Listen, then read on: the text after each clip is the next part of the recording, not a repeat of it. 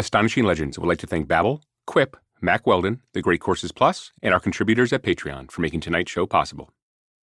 We had a little fun during the dark week last week with our special guest Jorma Taccone, who gave us his hilarious perspective on what it's like to actually wear and act in a $150,000 monkey costume that took four hours to put on every day.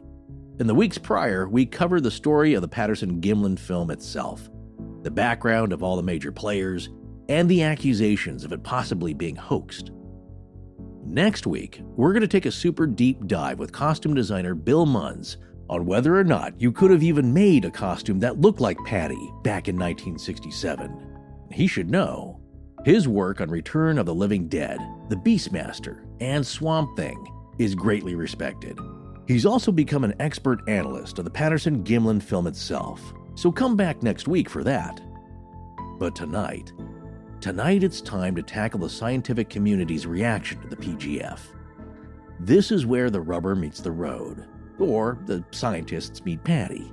When we started this series, we expected, as we do with many of our topics, to dive deep into their analyses of the PGF and mine the data with the most research behind it. After all, this film, if real, is the holy grail of Bigfoot evidence, isn't it? Countless researchers with varying degrees and expertise must have thoroughly studied it. Well, it turns out, a lot of scientists dismissed the Patterson Gimlin film outright, or if they did examine it, they were ambivalent about their findings. Some film experts just shook their heads and walked out of the room, mumbling under their breath, after only one viewing. It would seem that poor Patty was too hot of a potato for many respectable authorities to tackle. A handful of scientists weighed in on Patty in spite of that, and you'll be surprised at what they said. In fact, some of them seemed surprised by their own observations.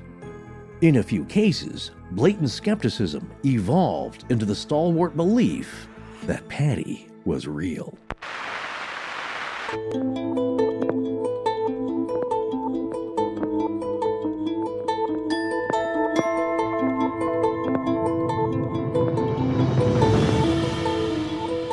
Welcome back to Astonishing Legends. I'm Scott Philbrook, and this is Forrest Burgess. To make sense of Bigfoot as a phenomenon, we have to try to understand why it persists. If Bigfoot is not an animal, but an invention, how do human actors keep the legend going, generation after generation? Anthropologist David Daegling from his 2004 book, Bigfoot Exposed. Join us tonight for part four of our in depth series on the Patterson Gimlin film.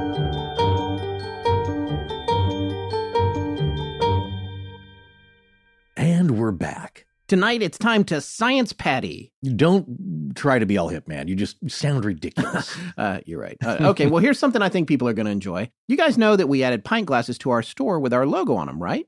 And apologies because we had a snafu with how they were listed, so they were hard to find the first few days, but they're in there now.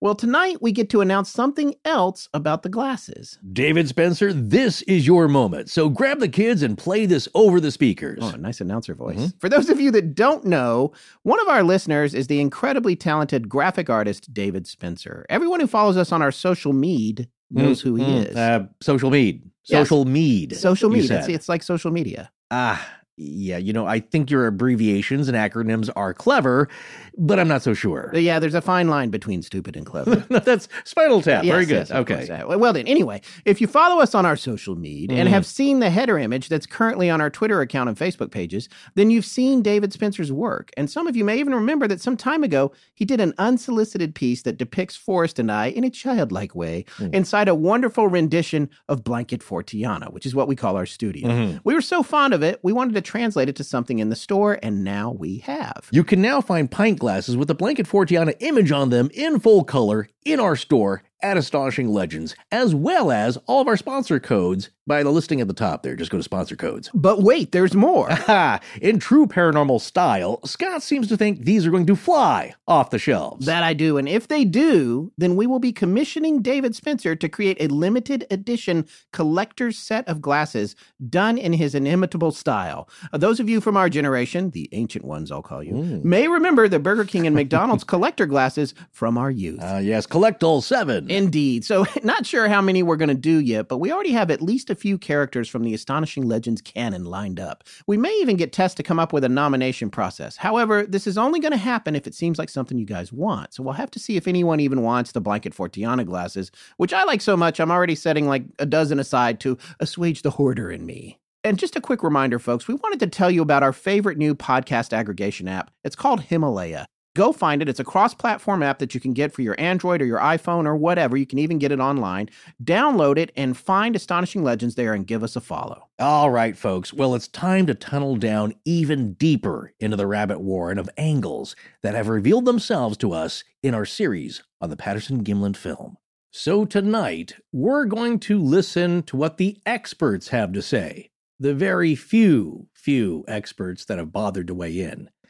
Actually, there are several experts who are specialists in primate locomotion, morphology, even hands and feet of primates, and we'll hear from them. But keep in mind, as we do, you're not going to hear a lot of really detailed scientific debunking of this, the Patterson Gimlin film, because most of them didn't even bother to look at it or make comments. Yeah, this has created a kind of con- conundrum with it because the people that believe in it, actually, a lot of them want to hear from experts, but a lot of the experts are afraid of the hot potato of taking Bigfoot seriously scientifically. Yeah, you can't even consider it. Just to consider it makes you a wacko. But the few that have, that's not to say that there aren't criticisms with what's seen in the film. And there's a couple of flip sides to this. There's more than two flip sides. Oh. Yeah, it's a dodecahedron. Ooh. There are criticisms, of course, and favorable comments and analyses of the film, but the ones that are critical I like them because they're not looking at the social aspects of what kind of guy Roger was or the timeline or how they got the film developed and all that. It's looking specifically at what's in the film, which is what we should be doing because that is the scientific approach. Scientific approach to the empirical evidence that the film itself is, which is irrelevant to all the people around it that made the film. Right. So when you do that, you're taking a look at what's in the film and asking, is this possibly a hoax? Could this have been done by human beings or not? And when you do that, then if you rule out it being possible for humans to do these motions and actions in the configuration of time and space that we know of, or can only assume by estimates of this uh, film, then you look at it two ways. Okay, so if it can't be done, then what is making these motions? What is that thing? If it can be done, then how is it done and can it be duplicated? So, one thing I'll say here before we get started, and we hear from these scientists who have weighed in, is that a lot of the consensus has been, well, I don't like this about it, or this doesn't look right. And it could be done by a human or could not. You'll hear both sides of that argument. But nobody, scientist, enthusiast, Bigfooter, debunker, or skeptic, has been able to outright prove it's a hoax they've only left the door open for that possibility.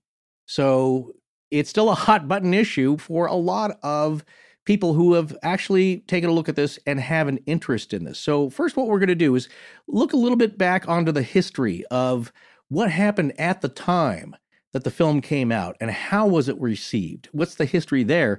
And then we'll look at some of the more major hypotheses and deductions and even theories about what is actually seen on this film from the more notable scientists and experts and even just learned enthusiasts. Because as we've seen, some of the most learned people about these kinds of subjects aren't ones who have gotten a degree in them at some highfalutin university. They've just devoted decades to its study and over that time have accumulated a lot of knowledge, which is worthwhile.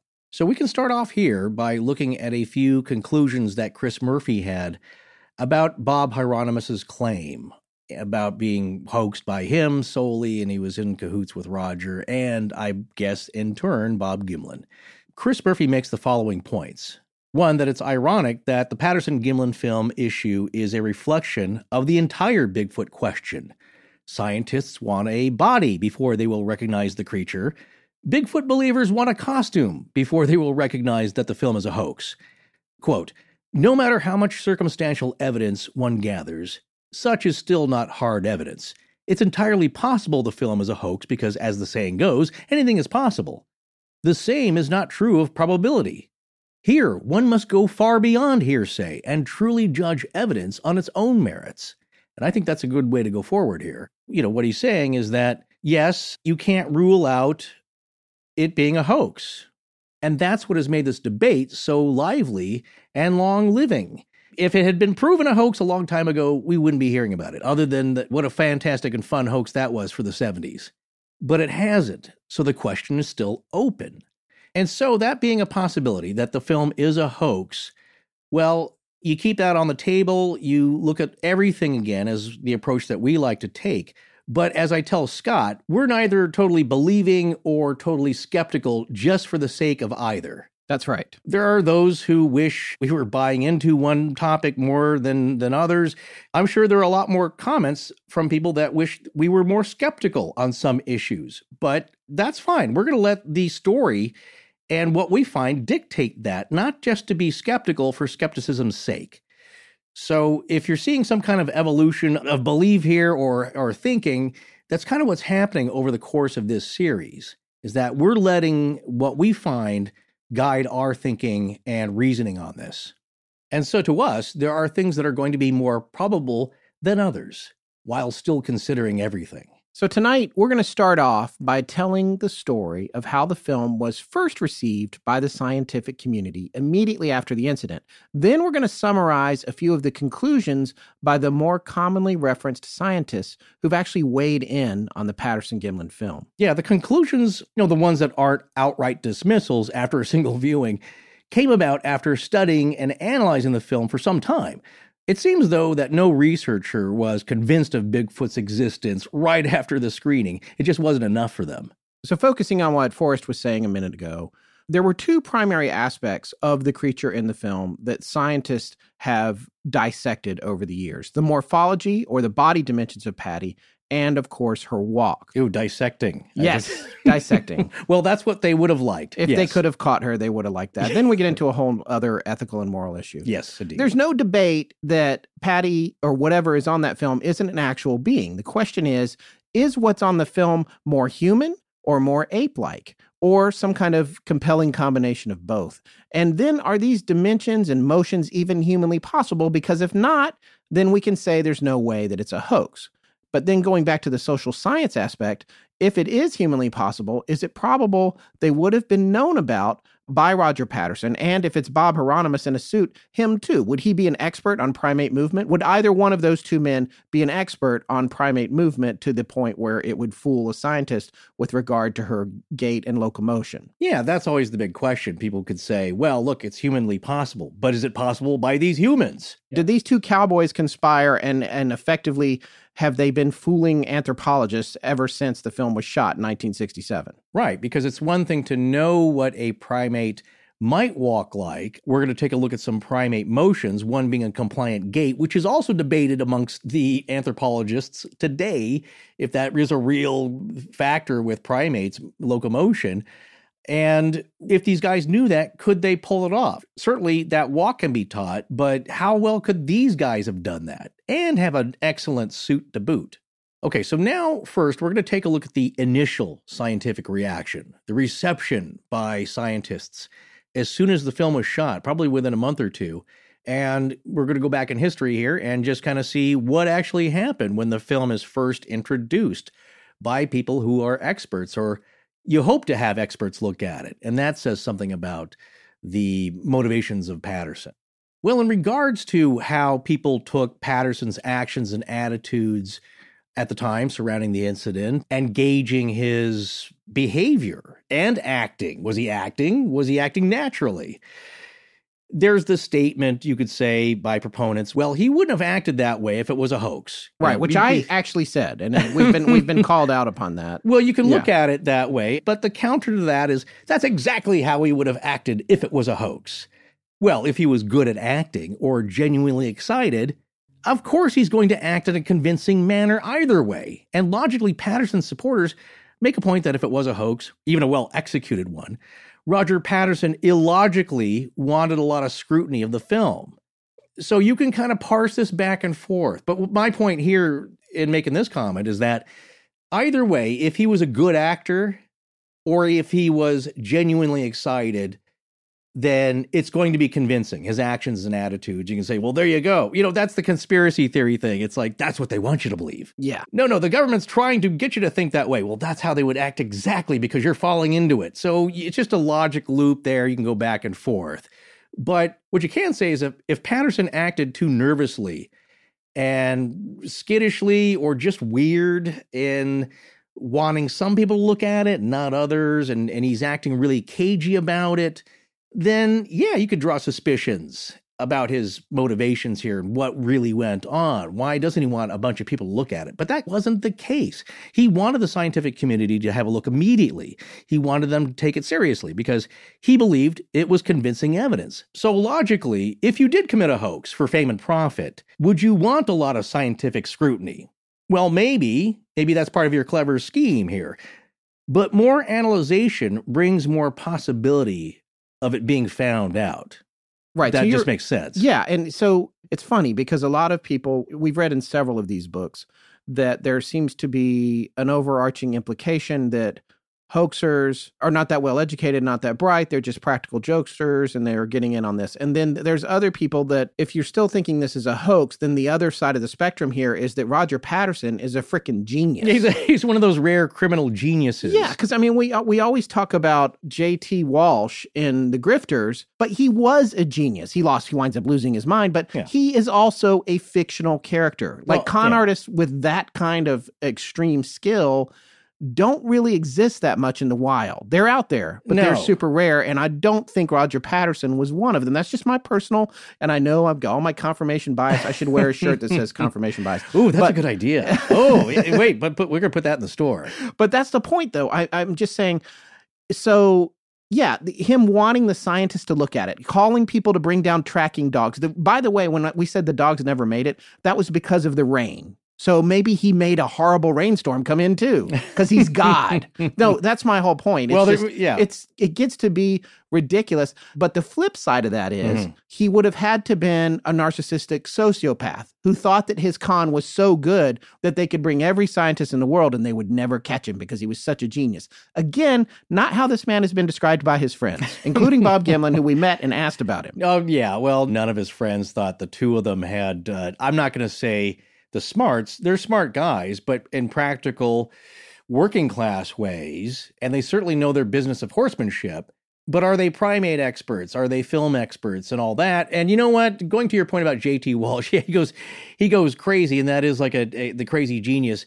The other thing that does not exist really in life is the criminal genius Lex Luthor type. Because imagine what trouble we'd all be in if that were the case. One other point I want to make here before we get back on to your outline here is that that would mean that Roger Patterson went from thinking that he could make a living or a fair amount of money off of tiny wooden wagons and goats or ponies and horses that he Mm. was going to take and sell to petting farms. He went from that to executing the most brilliant money making Bigfoot scheme of all time, which, by the way, it also didn't make that much money. It did, but Al DeAtley took it all. So just keeping Yeah. all of that in mind because right, right. there's the other side of it. Brilliant hoax, a lot of work went into it, planned it out, studied primates, fooled all these anthropologists and fooled all these experts on primate locomotion, yet allowed himself to then be conned out of all the money from it by his opportunistic brother-in-law. Yes. It doesn't jive. Anyway, sorry. So the, the con man getting conned Yes. aspect here. Well, look at the other hoaxes and hoaxers that have surfaced throughout the years since this time period here, like those two guys.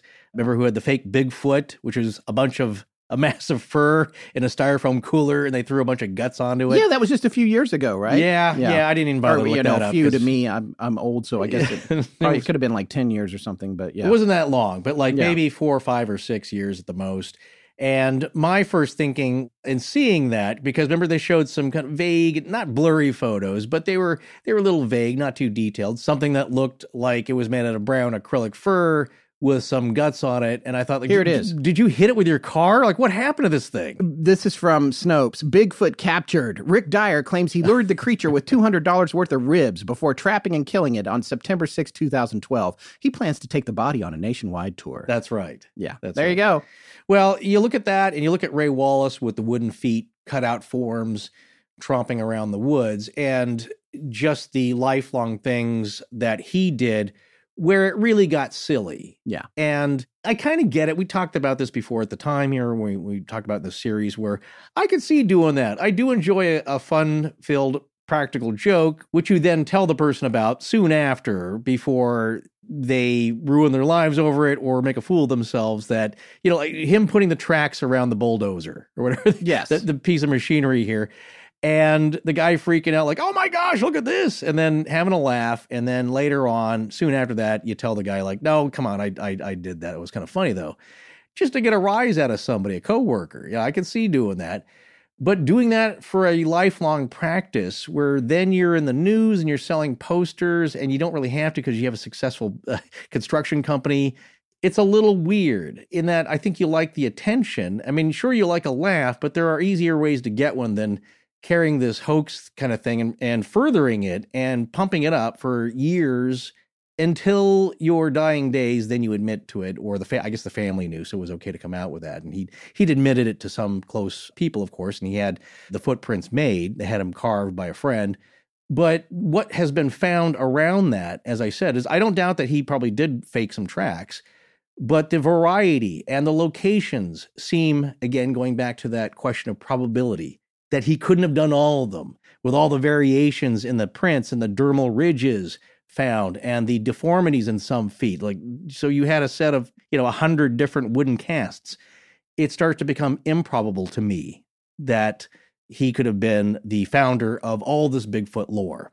Well going back to what happened back in the day Patterson really wanted everybody to see this because he believed, if you believe him, he believed in the material that he shot as being authentic, of course, because he was there and he always claimed that. He and Bob Gimlin had always sworn that this thing was real. It, it really happened. And maybe they were hoaxed by some expert crazy genius and a futuristic ape suit. But what they saw and experienced then that day was genuine. So, back in the day of 1967, uh, November 1967, Life magazine had contacted Patterson and pitched the possibility of a photo story on the film. But first, they wanted their own scientific vetting of it, which makes sense. Life magazine was taken very seriously. It's uh, Time Life. They're you know they're one of the bigger magazines. They're still around now. They had uh, kind of a hiatus, went out of business for a while. They're back. Always since the mid century, they've been taken seriously in a major magazine of note, of record. So they are going to want their own proof before they go with this guy who may or may not seem shady. Who knows? They don't know him yet. So they wanted their own vetting. So they arranged for a scientific screening at the American Museum of Natural History. Patterson, Gimlin, and DeAtley went to New York City to present the film. Well, the scientists in attendance didn't seem all that impressed, and it looked as though they had already made up their minds before viewing it that it was a hoax. They viewed it only once, didn't take any measurements or notes, didn't look at any stop frames or even ask questions. And within 15 minutes after the viewing, the three were told that the film was, quote unquote, here, not kosher.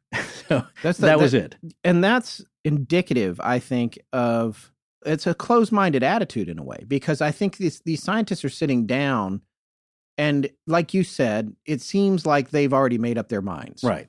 so it doesn't matter what's on the film they can't see it they can't receive it they can't analyze it critically because for them the possibility of bigfoot doesn't exist so Right. the film doesn't exist Exactly. even though it's being projected right in front of them. It's right. It's on the table. It's only a minute long. It's not like it's two hours and I got to sit through a documentary. It's Right. 60 seconds, you know, of footage. And they saw it once, didn't ask to, hey, that was interesting. Could we see it again? 'Cause Well, yeah, you and know, that's and that's part of the problem with Patty is that she's bipedal. She walks like a human being, whether she's real or not. It, that's true. Yeah. It's very hard to conjecture whether or not it's a person. If they had gotten footage of a Bigfoot and it was crab walking upside down like the exorcism of Emily Rose, right. then at least they have to say, okay, people really cannot walk like that. Yeah. And we're predating CGI. So then, but then it's like if it's a tall bipedal furry thing walking like a person and you're already predisposed to believing that it can't possibly exist, then immediately you see it and there's nothing to convince you that it's not a person in a cursory one time watching of it. Bam, you're done. It's a hoax. Yeah. Well, that again, it's not on the table at all. So Yeah. you can't have an analyzation of it. The only conclusion you're going to have is that it's fake. Well, it got a little better, but not much, when Life magazine then asked animal experts at the Bronx Zoo for a second opinion, and they seemed to be a little bit more interested. They asked to see it several more times, along with viewing several stop frames at least. But in conclusion, though, they rejected the film and said there was, quote unquote, something wrong with the film. And they didn't elaborate any further.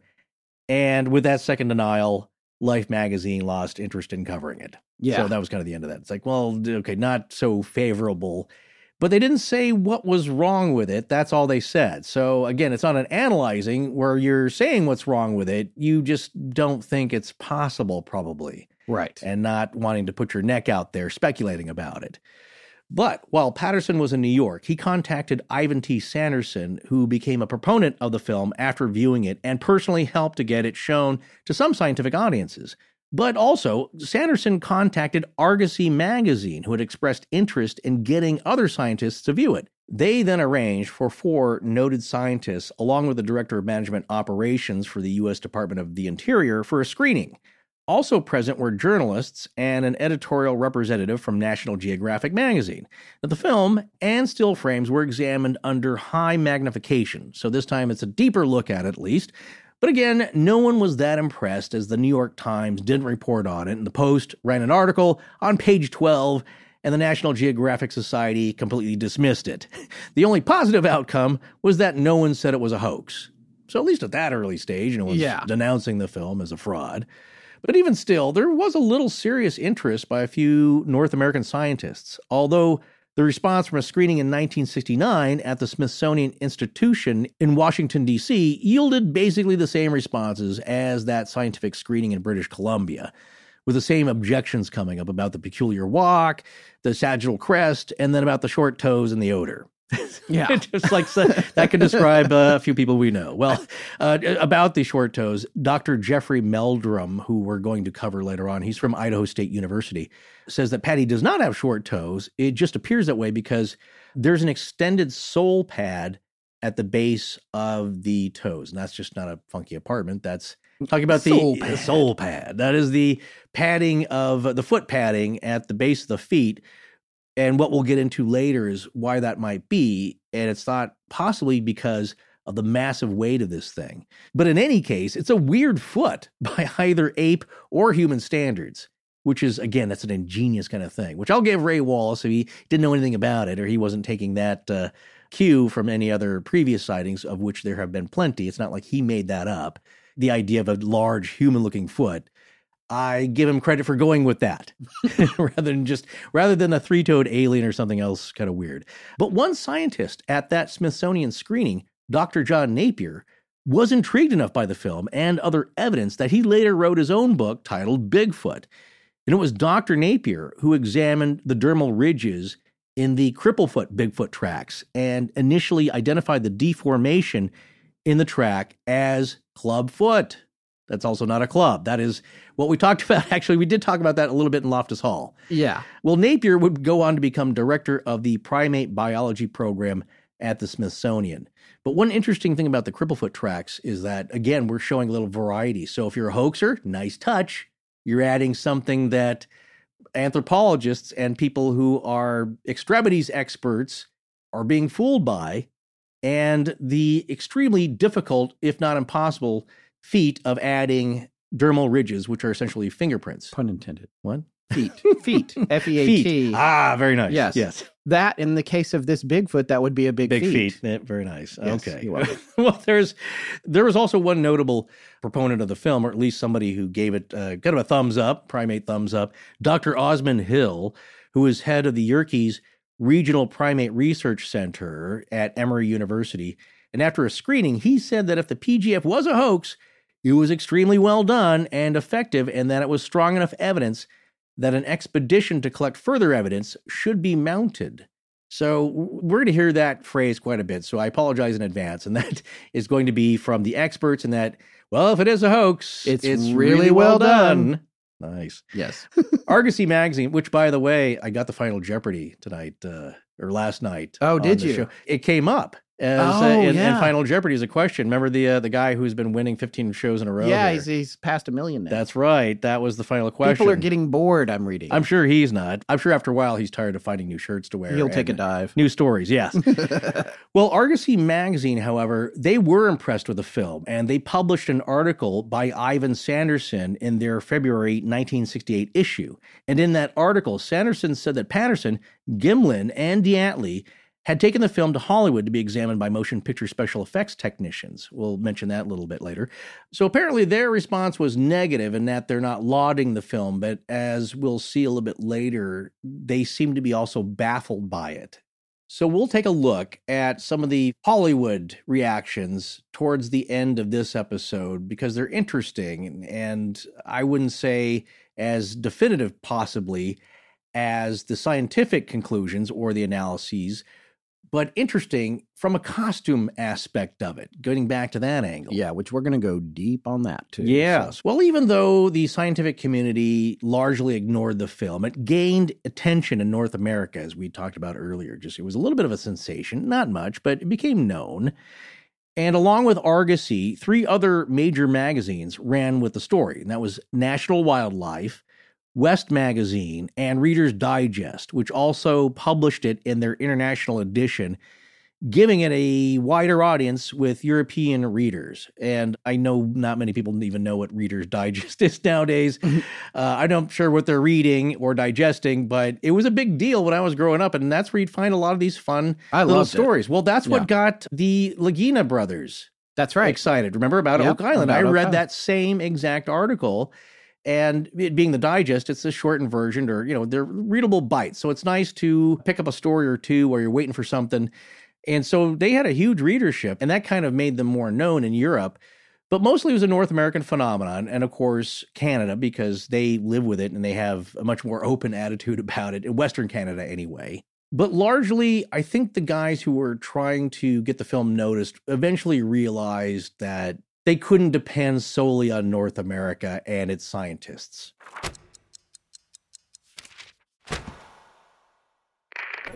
Hi, I'm General Josh Mikowski from Erie, Pennsylvania, home of the Pepperoni Ball, Smith's Hot Dogs, and the Pizza Bomber. And you're listening to Astonishing Legends with Scott Philbrook and Forrest Burgess. Now, back to the show. Now, because Roger had been looking at Bigfoot for quite some time before this happened, and he was actually known to the researchers we had mentioned earlier in the series, Renee Dahinden and John Green, personally before the sighting at Bluff Creek. And there was nothing to indicate to them that the film was a hoax, but they certainly had to consider that possibility. Well, of course, yeah, you don't you're putting your name to this and your reputation and your livelihood in a way. So you also want to confirm that this guy's not just a goofy key jangling hoaxster. and that comes around to a point of, of something that we've learned over the years of doing our series.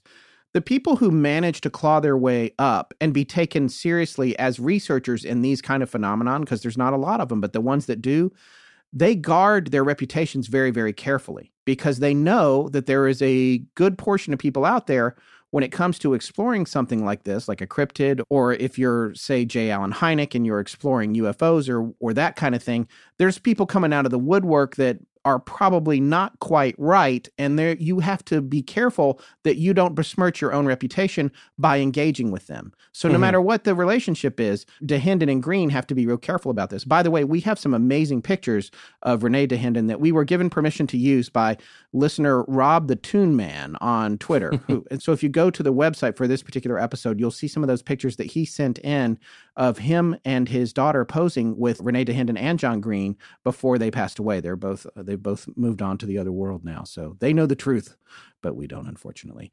Anyway. As I said, they had to be careful. They had to make sure that this wasn't a hoax, even though they knew who Roger was. They checked out the backgrounds for both Roger Patterson and Bob Gimlin, and nothing popped up as a red flag for hoaxing, with Dahinden paying extra close attention for anything in the film that might give it away as a hoax. Now, while Dahinden and Green had come across some discrepancies about some of the details of the incident that came their way or that they discovered when they were looking into everything, they didn't feel like any of those were a red flag for it being a hoax. So Right. everyone who knows the story of the Patterson Gimlin film knows that the details have they're a little fluid at moments in the, as the story's retold from Roger and what's been told from Bob. They move around a little bit, but this is an eyewitness account of something that took about 60 seconds Mhm. and was incredibly exciting and crazy if you believe that it wasn't a hoax. There's some latitude there for a difference of opinion or Right. a difference of the experience.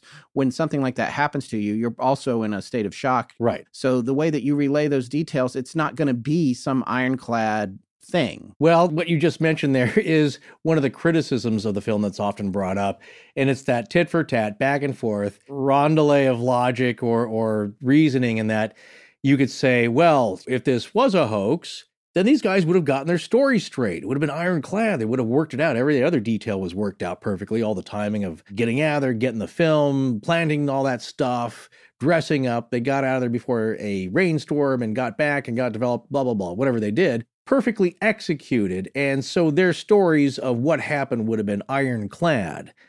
But then you have others that would say, well, these discrepancies, they make me give pause to the whole thing, that their stories aren't straight. So who saw what? Kind of like what Greg Long has said about the film, in that if it were any other incident, some kind of commonplace thing, then maybe it wouldn't be such a big deal. But since this is such a big claim and an outrageous claim, by Patterson and Gimlin that this must be scrutinized and these discrepancies must be taken into account. Well, and this comes back to your allegory, which we've brought up at least a few times on the show over the years, but haven't brought up lately. And, Well, then- and I want time. Yeah, Yeah. let's let's do it again. It's the whole thing about the truck. I was hit by a truck. I saw that person get hit by a truck. Was it a blue truck or a red truck? It was a blue truck. Later, it turns out the truck was red. Does that change Yeah. the fact that the person was hit by the truck? No, it doesn't. And so, what's happening is, I think a lot of times too, with people who are taking a skeptical look at things, when they find that somebody can't be precise about the details when they're telling a story over and over. By the way, Bob Gimlin's been telling the story now for how many years? From 1967 till now. Yeah, he's 87 now. Yeah, and even I, when we interviewed him, I could sense that he was like, "Okay, this is what I say about this thing." He's in a almost like a tiger in a cage. He's Mhm. saying the same things at this point because he's having to say it over and over and over again. Yeah. But the point is, people look at this and they look at an event like this, and not just this, whether it's the the Welsh UFO flap, the school kids in Berwyn, or, or the kids in Zimbabwe that saw the UFO. If they don't all say the exact same thing, it's aha, gotcha. This Mhm. whole thing is a lie mm. because you couldn't tell this exactly the same way, or you two people didn't see the exact same thing. So I'm sorry, I can't believe any of this. Bring me some real evidence. Well- and that's that's the thing that's like, okay, I'm going to shut down. You're just looking for this excuse. You're pulling a thread. They're pulling the thread. They're trying to unravel the Yeah. sweater Yeah. from this one thread. Right. It's also that cycle of logic where it goes back and forth either way, depending, you know, it's too blurry, it's not blurry enough. Here, it seems to be pretty good. It's not blurry, and therefore it's being analyzed. People But think it's, it's- blurry though. This is the funny thing. People Oh. think this is blurry Oh. because it was shot on film Right. with old lenses, but it's not really. For the time, it's actually very, very sharp. And because film is chemical and not digital, and it's 16 millimeter, which Right. is a larger format, you can blow it up a huge amount and see a lot of extra detail. No, exactly. So, a note on that, which I think we talked about, but most people, what they see, especially in these gifs that are now going around on the internet, that we, I think we put a few up ourselves, Yeah. but uh, you see it so often, you have to realize that is blown up from a large image. That image that you see, that iconic image of frame 352 or 354, or a little clip of Patty swinging her arms in one uh, cycle of locomotion there and turning her head, that's been blown up from a tiny 16 millimeter frame which is pretty sharp, but you're seeing a very zoomed in image. Yes, and so it's, it looks here's blurry. the other thing: it's been digitally zoomed in, Right. So it actually doesn't have the ability to zoom in effectively. It's making up information. Whereas if you're scanning the film and you have a scanner on it and you're dropping a lens down, a modern scanner lens on top of that frame, you can blow it up a whole lot and keep a lot of the information. But you can't fabricate information when you take a YouTube video and you download it and you pull it into After Effects and you stabilize it and then you blow that up 500%. That information that is, present on maybe a first generation copy is not present when you do all the digital manipulation, Mhm. it's not there because all the digital manipulation is based on the smaller size that the image originally was. You're not actually blowing into the physical film. Yeah, I don't know if I explained that right, but Probably not. But the idea is that Kodachrome is a very sharp color film for its day, always was through its history. That's why it's so beloved by photographers and they're nostalgic about it. And if you look at a high resolution scan like the one that we have on our website, which I think is 5K, Yeah. it's actually pretty sharp. But yes, again, you're seeing it blown up and zoomed in so much that you're seeing the film grain, which is why it looks grainy. But my point about that argument is that, you know, being too blurry, it's the Goldilocks. It's not enough. It's too much of this, too less of that. It's not even somewhere in the middle that's satisfying. And with the argument about their overall stories not matching, you could say, like, well, there you go. Aha, they're not matching. But you could say the opposite if it everything lined up. See, there you go. They've rehearsed this. It's much too concise because if it were real, they wouldn't agree on all the details. They'd get some of them wrong. But this is all rehearsed. See, it's obviously a hoax. So you're just lost here. It's not a it's a facile way of approaching an argument. Again, not analytical. You're just kind of like, well, there you go. Anything's possible. That's true.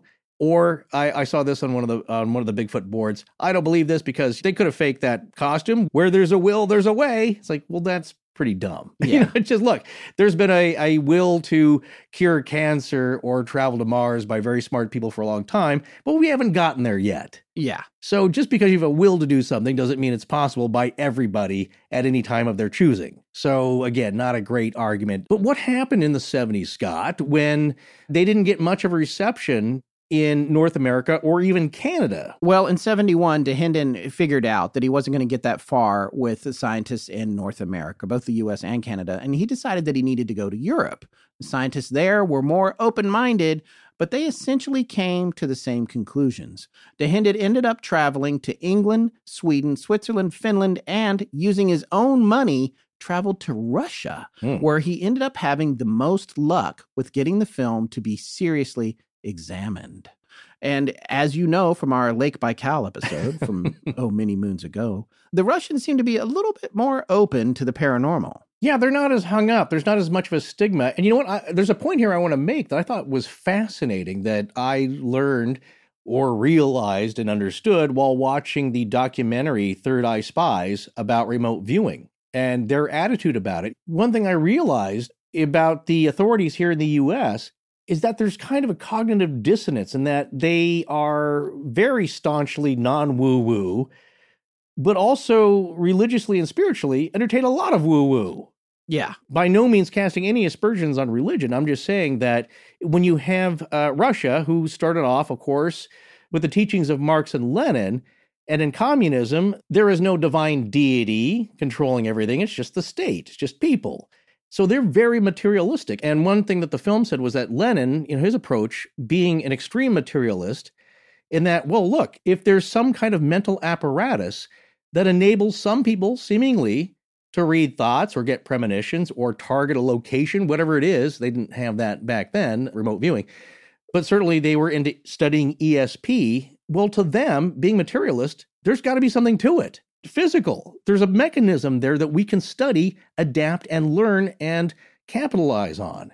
So it's not woo woo to them. There's obviously there's a rational explanation. I thought that was fascinating philosophically. And that's, Yeah. ironically, they're much more open to this stuff because, like, well, no, if there are thousands of reports of some kind of ape in the woods, there's probably an ape in the woods. Well, we should go find out what that is. And in Russia, they have their own Russian Yeti. They have, as we saw in the Dyatlov Pass, you know, the Mansi people there, the native tribal peoples, believe in the menk and they're serious about it. Well, as I mentioned before in the series, I was over at Scott's house, uh, house sitting for a weekend, and there was that documentary on the killer Russian Yeti. But they got some pretty interesting evidence, I would say. More so interviews, of course, with the local Mansi people who seem to be pretty serious about it. And they did get one good Bigfoot yell or whatever it was. But I hadn't gotten that far. I've only watched the. I only got to watch the first fifteen minutes of that. I did not care for how liberally they were using the the postmortem photos. Of, oh of the well, kids. yes. No, I know it was I kind of just a- don't agree with that. But. It was sensationalized to be sure, but in getting the interviews, though, my point is that they take it seriously and they're not hung up on it. That's kind of the basic attitude there. Well, and that's why Dahinden found that the Russians were taking this seriously. He actually went to the Russian Central Scientific Research Institute of Prosthetics and Artificial Limb Construction. They studied the creature's locomotion and concluded that it was extremely heavy. yeah, they were actually very interested in this film. The weight was indicated to them by how the creature's arms swung and how the knees bent when the body weight came down on the foot. Interesting to note, they said, bulk can be simulated, but not massive weight. They also noted the large muscle mass. They agreed to do some biomechanical work with the film, but unfortunately, they never got around to it, nor did they publish any official report. This is the downside to the Russian examination. Oh. They'll look at stuff, Yeah. but they're not going to tell you what they think about it. well, not, not the yeah. reports, you know, you can't get your hands on the reports, but No, not not from a an official entire institution's point of view, but there are some individuals, some scientists who have looked at it and did issue a summary report of their thoughts and analysis of the film. And we're going to touch on the three reports that are most often cited here. well, There- this is going to be Igor, Dmitry, and Dmitry. yeah, well, see, listen, here's the thing now. When we're in the US and we're talking about this stuff, we got a lot of Bobs. Yeah. Now we're in Russia and we got a bunch of Dmitris and Igor. Very, So very just, popular like, names. Yeah, yes. Certainly, yes. No, these two fellows here are well known with Bigfooters, especially of the time. They both got very involved in it because they believed in it and weren't afraid to say so, and had some very interesting thoughts and I, I think good attitudes about approaching the research here. So, what we're going to look at next here are the individual scientists and experts, image experts, people who are familiar with the aspects you see in the film and what they thought and what their summary thoughts were, the more notable ones that you hear about all the time.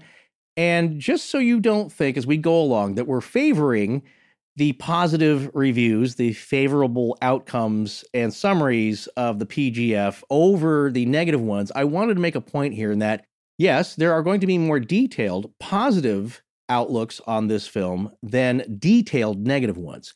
Now, I will say that, as we talked about before, anthropologist David Daegling and his anthropology partner Daniel Schmidt wrote a pretty good, I thought, fair and balanced book about Bigfoot in general and the Patterson Gimlin film. Bigfoot Exposed, an anthropologist examines America's enduring legend, which we've done some quoting from and we'll be doing more. But, uh, Right. But as far as like really breaking the film down and trying their own experiments and comparing their findings to the data presented to them by other scientists and what they thought about it, there aren't a lot of really detailed negative or unfavorable breakdowns of the PGF. There just aren't. What we're going to find here generally are scientists who study the film a little bit but have problems with individual pieces of it or the data or conclusions of other scientists, not really going through it step by step, frame by frame, and saying what's wrong with it. Just so you don't think, again, we're favoring one over the other. Or, of course, we have our own opinions about it.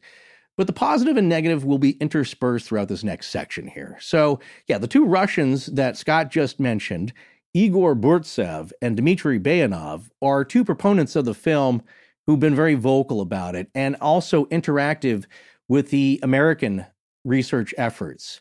So, unlike the previous scientific reception in Western Europe and North America and Canada that the film got so far, Igor Burtsev and Dmitry Bayanov from the Smolin Hominology Seminar affiliated with the Darwin Museum in Moscow, they were very interested in the film. And as we said before, part of this reason they're so open to it is that the Soviet Union has their own relic hominoids to study, and they take that research fairly seriously. They record it, they document it, they look into it. So Dahinden gave Burtsev and Bayanov copies of the film and footprint casts.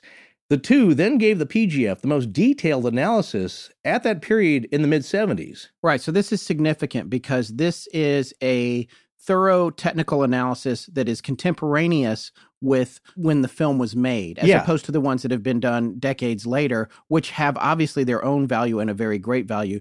But this is interesting because these guys are working in the same time period that the film was made. So they have all the considerations of what the most current technology at that time would have been with regard to being able to hoax it and understanding culture, global culture at that Mhm. time, and the global ability to make something like this fake. Yeah, and they're really the first two scientists to take it this seriously, where they are now going to really do a deep dive on this and a really detailed analysis. So they're significant for that fact alone. Just the first two, yeah, this looks interesting. We're going to take a look at it.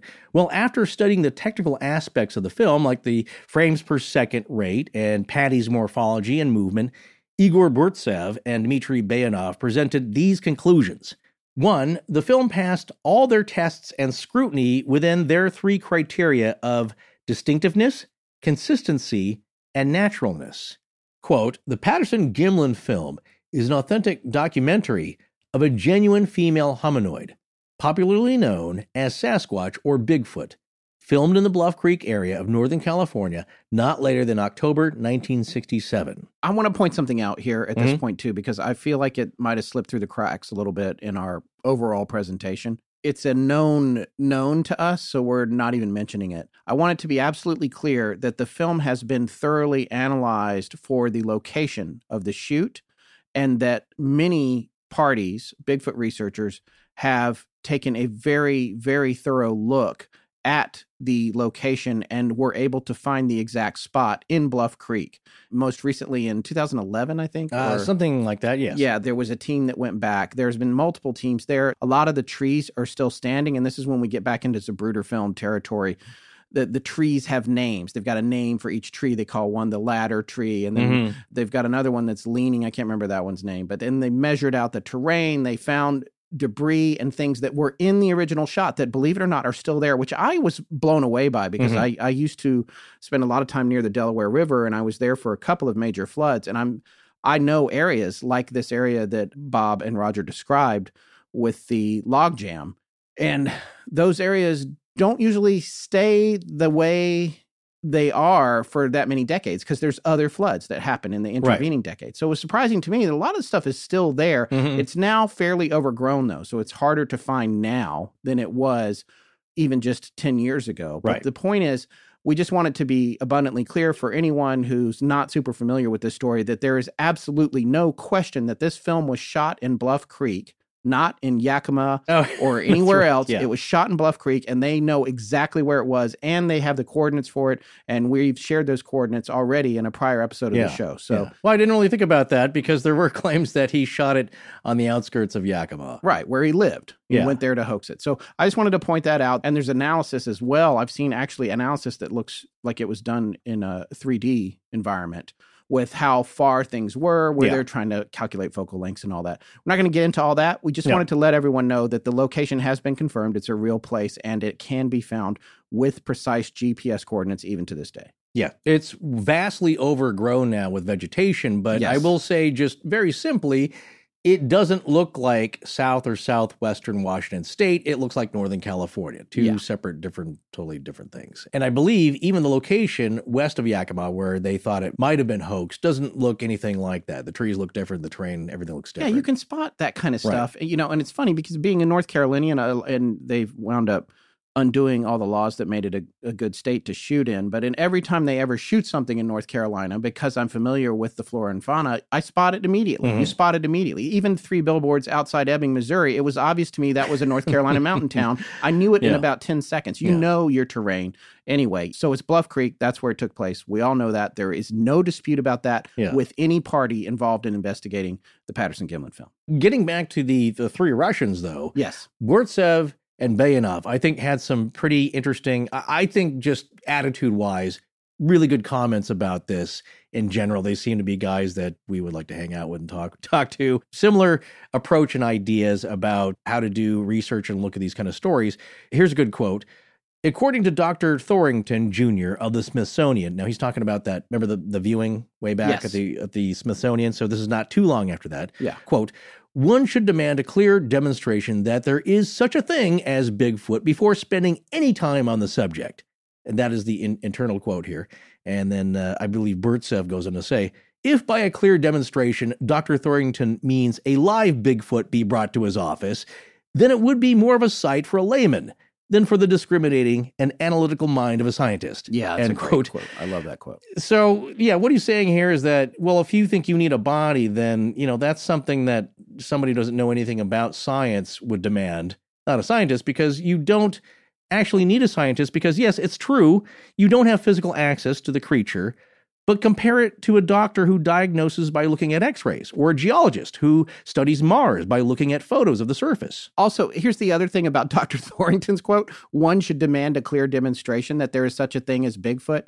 here is a film that is a clear demonstration that there might be such a thing as like Yeah. where do you start then why well, no we can't start with the movie we have Yeah. to prove it first but wait there's a movie of it why No. isn't that the starting point It's it's just, th- it's not enough. It's- drives me crazy I know it's it's Yeah. not enough for him. It's not enough for Greg Long or or I would say most skeptics, which is just fine. bring me a you know. skull first They- then well, i'll watch the movie Well, okay you, you fine you need to bring in yeah, you got to bring in tissue, but that brings in ethical dilemmas nowadays Yeah. that they may have not have had back then. But even back then, people who had a chance to shoot at them just they couldn't bring themselves to it because they looked too human. that story has been told quite a few times by Yeah. people who have cited them who had a moment where they could have shot a bigfoot and they didn't because it did look too human to them Right. Here's a few more interesting things from their statements. Burtsev, Bayanov, and Dahinden co authored a study titled Analysis of the Patterson Gimlin Film Why We Find It Authentic. Mm. An interesting statement from the study comes from sculptor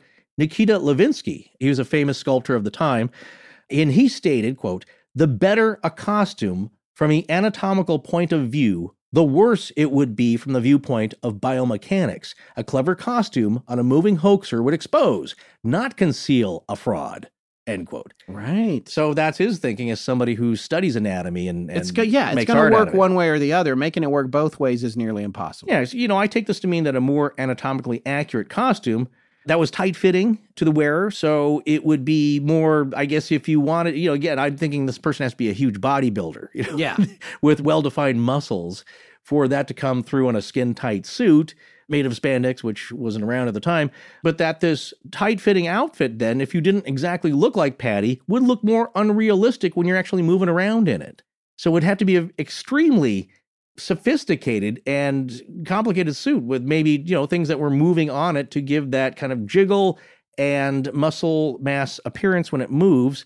You know, a loose, detailed costume will let you get away with much more when you're moving in it. Right. That's why when you see a Bigfoot film and the legs look baggy, like, Yeah. yeah, okay. you Well, that's what our costume looks like. No, and uh, by the way, before ours. this series is over, I do want to make a short film with the costume. I think we're gonna. I'm gonna put it on, and I'm gonna do the compliant gait, and we're gonna film it Yeah. and see how crappy it looks. Right. And then that's gonna be. Uh, now, granted, our costume's cheap, and if you haven't seen our costume, that's only because you haven't been to Patreon.com/slash Astonishing Oh, Legends Yeah. where you can see a movie we made a few years ago.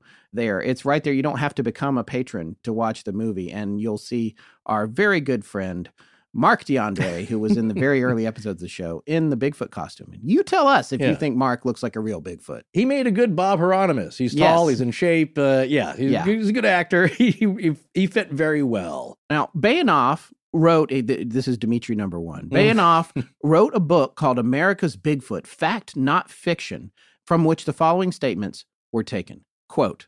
The success of this research is a triumph of broad mindedness over narrow mindedness and serves as an example to the world at large, which seems to be in dire need of such a lesson.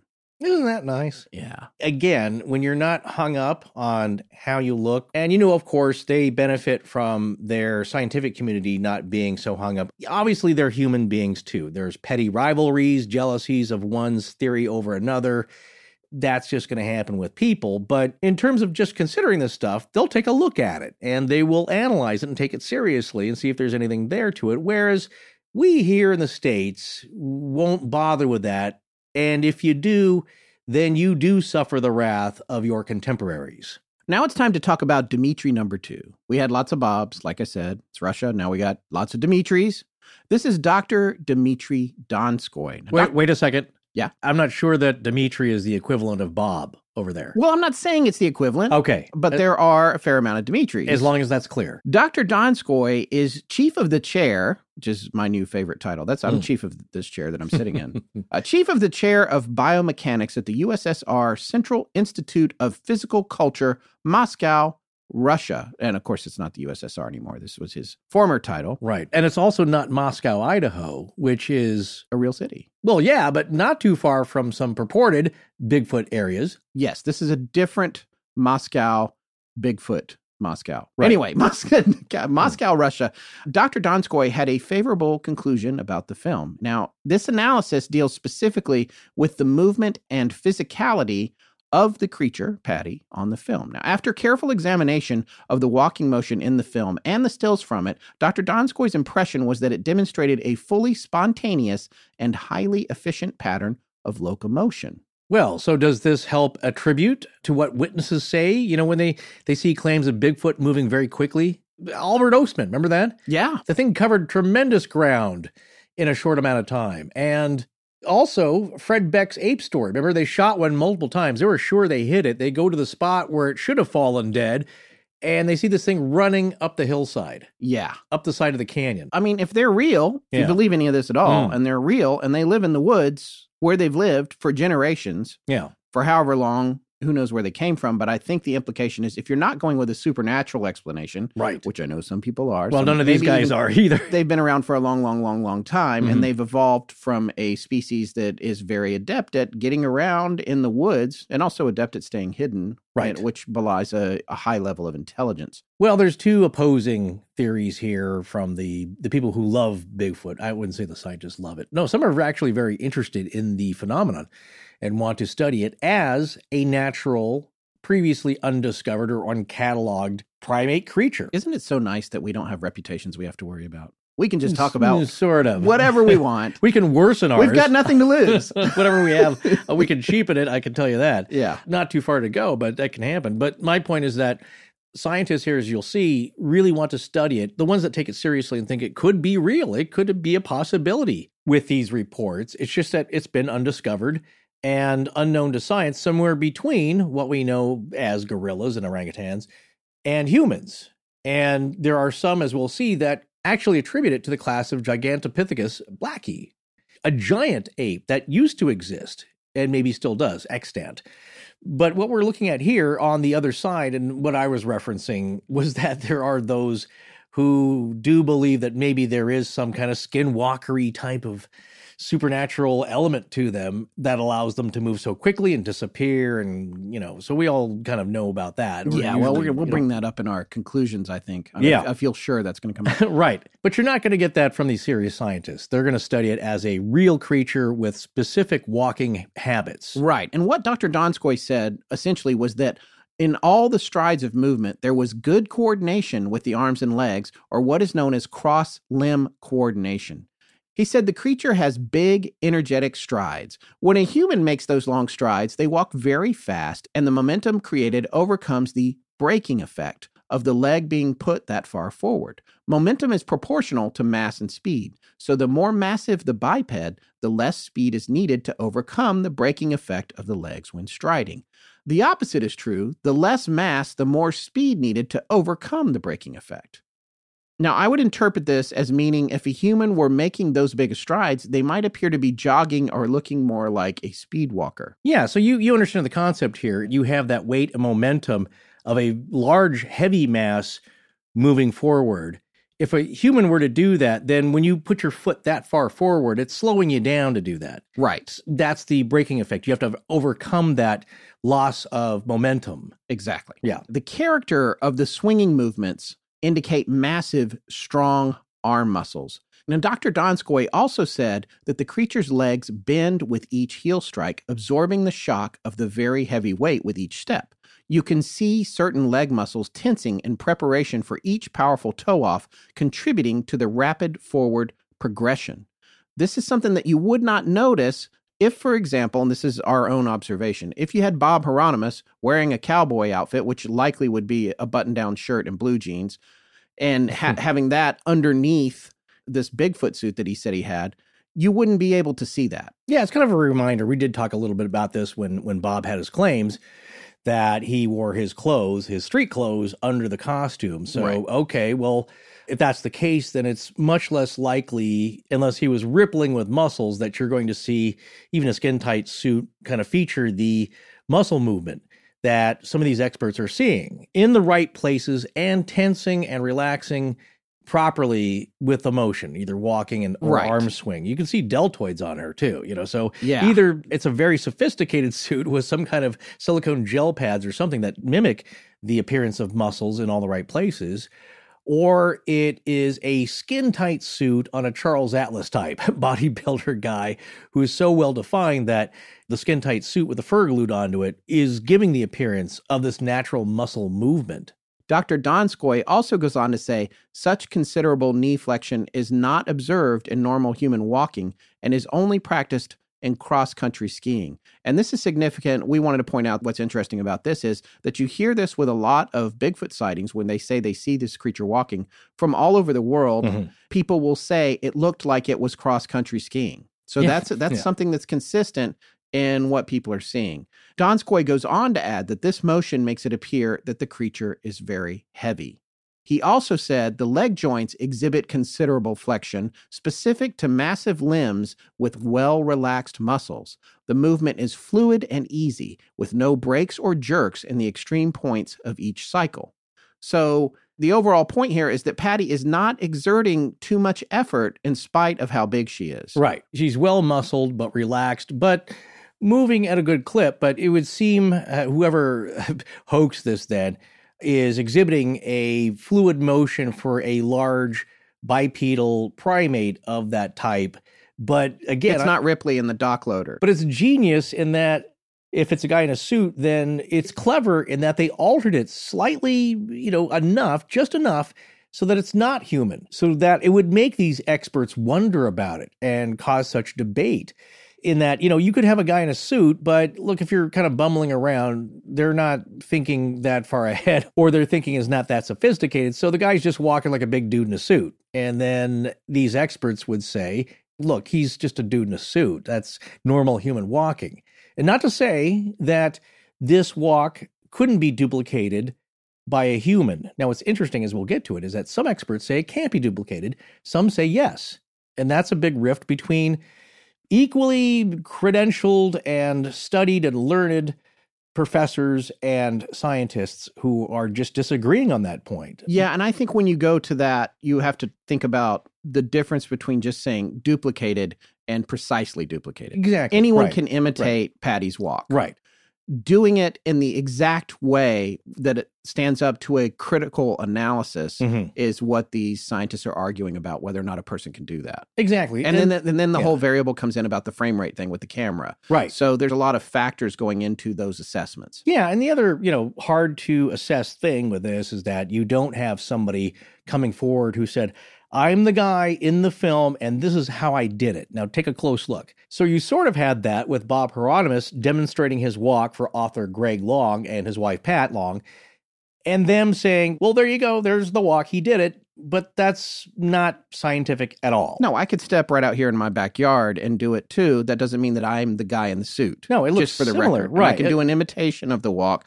and I can't remember is her how tall is Heironimus? We might be about the same height. He's like he, he's yeah, he's six four, six five, I think. Yeah, yeah, I'm six two. He yeah. was also cut at this time. He's very built. Yeah, he's a muscular yeah. dude. So just that is important to consider. All right, well, getting back to Dr. Donskoy, he pointed out additionally that the strides are very confident and regular, with no signs of loss of balance, wavering, or redundant movements. The sole of the creature's foot is large for the height by human standards. Unlike a human foot, there is no longitudinal arch visible, which may be a factor of the very heavy weight of the creature. The heel portion of the foot extends a considerable ways back. This helps the body with standing and aids the muscles by increasing force propulsion for walking. And what we're saying here about the heel extending back is that when you look down at your own foot, generally the back of your leg and your heel are pretty closely aligned vertically. But what we're saying about Patty is that where the break is, where her the vertical part of her leg is, is actually sits a little bit forward of where the end of her heel is. So mm-hmm. that's an interesting observation. And here's some final quotes from Donskoy's analysis. Since the creature is manlike and bipedal, its walk resembles in principle the gait of modern man but all the movements indicate that its weight is much greater, its muscles, especially, much stronger, and the walk swifter than that of a man. And here's another quote from him as well. On the whole, the most important thing is the consistency of all the above mentioned characteristics. They not only simply occur, but interact in many ways. And all these factors taken together allow us to evaluate the walk of the creature as a natural movement without any signs of artfulness, which would appear in intentional imitations. And one last quote from Dr. Donskoy at the same time, with all the diversity of human gaits, such a walk as demonstrated by the creature in the film is absolutely non typical of man. Well, there you go. I mean, eh, and other scientists would say, well, that's his opinion. Yes. because there are some that say, yeah, outwardly it appears to be non human. Of course, we can all see that. But their argument would be that it is duplicatable by a human in maybe just a few minutes of practice or being taught to do that. But whether or not somebody knew to do that, that's another question. You know, and much of this technology that is being used to analyze bipedal mobility, you know, it has improved quite a bit since these analyses from the scientists of the 70s. And several have disagreed with these Russian scientists, of course. And of course, these Russian scientists disagree with each other's findings all the time. So even though the technology has improved since these times, in the 70s. Some things have not really changed. And what's funny is some of these principles of of motion and mobility are still being debated today, no matter the technology. It's not like technology has solved all of our problems and have made scientists all stand on the same page in agreement. So, again, that's probably just human nature in your course of study and what you believe. As we've always talked about, even with archaeology or whatever it is, Experts disagree all the time and will always continue to do so. So, what we're going to do now, though, is take a look at some of the, I wouldn't call them more unfavorable views, but ones that are either on the fence or still have questions, uh, still have some doubts about the validity of the film or its intentions or what's actually on the film and what that thing is actually doing to some who just believe that, yeah, I don't know, this seems more like a hoax than it does real, which is all they can say None of them really go out and solve the mystery that it's been debunked and it's a fake. All right, so who are we going to talk about first here? Well, one of them is a renowned anatomist from England, D.W. Grieve. At the time, he gave an analysis of the film, and he knows his stuff. He's a reader in biomechanics of the Royal Free Hospital School of Medicine in London, England. But he was also kind of on the fence about the film, too. And I, I love, he has a few good quotes coming up here, which I love because he took a serious look at it and really studied it. And again, when it comes to biomechanics, he really knows what he's doing and talking about here. But one thing you have to keep in mind about Grieve, as well as all these other scientists, we have a poor set of data by their standards and a limited one. It's just this film, which is old. It's not high def. So it's very clear, as we've said before, but it's limited. So his views kind of depend on the specifics about the film that could be ascertained at the time or are just unavailable at that time. So he's given a limited data set, is what we're saying, as well as the rest of these. So you have to keep that in mind. Well, mainly two conclusions regarding the film speed and the authenticity of the creature were made by Dr. D.W. Grieve, who is that biomechanical expert in London. One was that if the film was shot at 16 or 18 frames per second, a human being could not duplicate Patty's walking pattern. If the film was shot at 24 frames per second, the walking pattern could be duplicated. Primatologist, John Napier, came to a similar conclusion. He's another bigwig we're talking about later on here. But Grieve's goal was to compare the creature's gait, how it resembled or, or differed to that of a human gait. And the parameters for comparison were stride length, time of leg swing, speed of walking, and the angular movements of the lower limb. The problem is that these measurements are known for humans under optimal conditions, which was not what Patty was walking in and not at a consistent line in the film frame. So that's why I was talking about like bad data that you're you're going off of here. Right. So the point is Patty is not standing on a stage with the little half circles behind her, like well, every you know MythBusters experiment, yes. in, a, in yellow and black bars for you to check. Yeah, and they don't have a standard for that for humans either. Right, they Edward don't have Muybridge. The, yeah, he's the, walking in front of a black screen. Uh, know, right, they Edward yeah. Muybridge didn't shoot. I mean, people probably don't even know who we're talking. About. Yeah, go about, look but, it up. But he didn't shoot that, and the, all, all, the studies that have been done about human locomotion were not done in the Bluff Creek stream bed. It's so the comparison compare. you can't make a direct comparison. Exactly, it's not scientific. So since we have all this human data from a pretty good data set of the variations of, of different types of people, how tall they are, how they walk. You compare that, that known quantity to something that is really unknown in this film. Now, if you could get Patty on a stage or Bob Heironimus or whoever, you know, it was that people claim is the guy that hoaxed it, then you could make a comparison. But you don't have that. So again, there are a lot of factors about this film that are not ideal, but at least you have this clip. You you have a good sequence of walking, although a lot of it's jerky, it's bumpy. These guys did not have stabilization at the time. So that's another factor that didn't help. But from what they could tell, these are their observations. Now, this is interesting, though, about the film speed, because if the film speed were 16 frames per second, then, quote, this is from Dr. Grieve, the cycle time and the time of swing are in typical human combination, but much longer in duration than one would expect for the stride and pattern of limb movement. It is as if a human were executing a high speed pattern in slow motion. I found that to be fascinating. So, again, that's if the film speed were 16 frames per second. Now, same thing for filming at 18 frames per second, unless the intrinsic properties of the limb muscles or the nervous system were greatly different to that in man. If the framing speed was at 24 frames per second, then, according to Grieve, then the creature walked very similar to a man walking at high speed. If the framing speed were even higher, then the similarities increase. I just want to remind everyone that Roger Patterson himself told John Green, Bigfoot researcher John Green, mm-hmm. that he shot the film at 18 frames per second. However, the K100 does not have an 18 setting, it has a 16 setting. Right. On the other hand, we know that there have been experiments done that show that the K100, even when it's at 16, actually shoots at 18. Bill Munns, in particular, did, and he bought 10 of the cameras, I think. And you're going to be hearing from him in a later part of the series. He's the special effects expert and costume designer, and has also done the most involved film analysis of the film that's ever been done in history.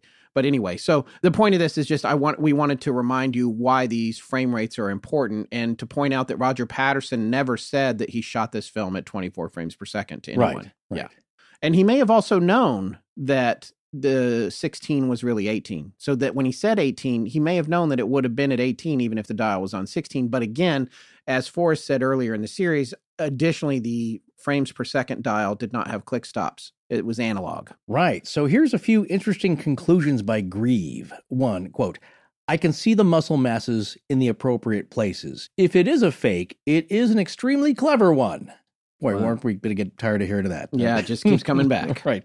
But that's their opinion from that point on down when you're on the fence. You know what I like about that is that a lot of the scientists like to say if it's a fake they're not staking a claim on that because well, they know they, that scientifically they can't deduce that. However, yeah. many of the skeptics and debunkers are like, it's a fake. Well, there's but a lot the people, of people. Yeah. The scientists are saying, well, if it is, it's really good. Right. The skeptics just say it's a fake, and then they circle around to why all the reasons that yeah. they think it is. So not all of them, by the way. We, I would say debunkers because debunkers, that's that is the more extreme where you just know. You don't need any proof. You just know it's got to be a guy in a suit. You, how do you know that? Well, you just know.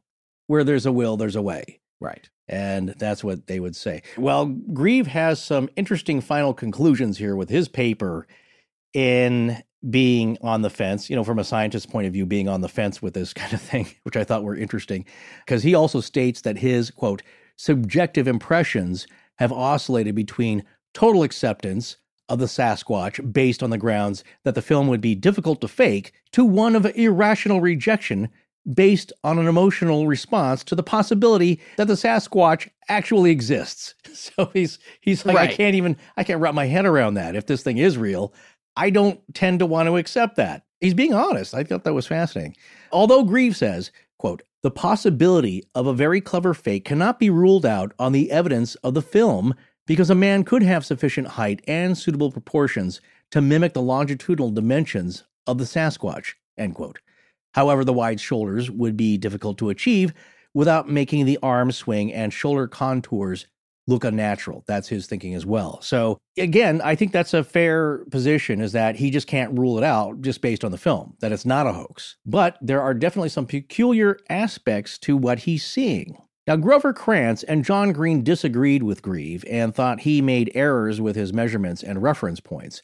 But Grieve admitted that he was perplexed and unsettled that the creature might be real.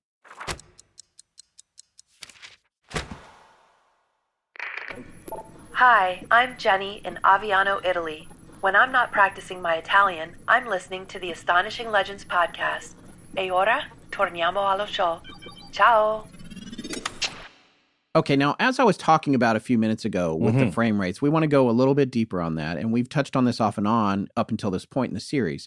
But what you can tell is that for all of these scientific analyses, the film speed or the number of frames per second that the film was shot at is greatly significant and can alter the scientific analysis for some of these experts. Igor Burtsev also analyzed the significance of the film speed. The Kodak K100 that Roger Patterson shot on had settings for the film at 16, 24, 32, 48, and 64 frames per second. Burtsev concluded that the film was shot at 16 frames per second by analyzing the vertical oscillations on the image as Patterson was running while filming. As we've told you, there's a point at which he runs, and that's part of the reason it's so shaky before it was stabilized here in the in the past decade or so. It's very shaky and he's running. So Burtsev was able to take a look at that and make a calculation on the frame rate. Grover Krantz, going off Burtsev's calculations, said since we know Patterson's height was five foot two or five three, you can reasonably calculate Patterson's running pace towards Patty and then match the bounces in the film to determine the shooting frame rate. Again, the most analyzed film Well, besides the Zapruder film. It's Mm. just amazing how much people have looked at this. It's it's unbelievable. mhm. Based on that information, Krantz believes you can rule out 24 and 16 frames per second and settle on an actual frame rate of 18 frames per second. And I just want to remind you, as we said before, it's thought that these cameras, when even when set to 16, actually shot at 18. Now, if Grieve and Burtsev are correct about the lower frame rate of shooting, then the walking pattern, according to them and several others, could not be duplicated by a human. Now, Burtsev incidentally also discovered a detail from the sole of the left foot in a still frame, which corresponded to a detail in a plaster cast. Mhm. And that's very interesting because it makes a direct connection between Patty and the footprint impressions, which one might think would need to be created separately in the event of a hoax to be most effective. What it says is that those casts were made from whatever That thing uh, was that was yeah, walking. That right. So it either had to exactly match if it was a wooden footprint of some kind or some kind of a machine, hoax machine that generated a lot of weight and depression into the soil. It had to match what was seen in the film. Right. Now, this is where it gets super fascinating. Renee Dahinden and others examining the incident site in Bluff Creek tried duplicating walking quickly in Patty's path and noted that none of them could speed walk it in 40 seconds. So he eliminated 24 frames per second as the filming rate. He also noticed that the previous horseback footage looks unnatural and jerky when it's projected at 24 frames per second. So just to make that clear, when you project a film at a rate that it wasn't shot at, it looks funny. This is how they made the Keystone Cops movies. This it either looks sped up or slowed down if it's not at the right frame rate. The other thing you can do mathematically, and what Dahinden did, was say, okay, well, if it was shot at this frame rate, we know exactly how long it would take to traverse the area that Patty walked. So we're going to try to walk it in the corresponding amount of time. So that's how they're making these calculations. Now, Patterson himself said that he normally shot at 24 frames per second, but in all the excitement, he didn't notice what frame rate setting the camera was on until later.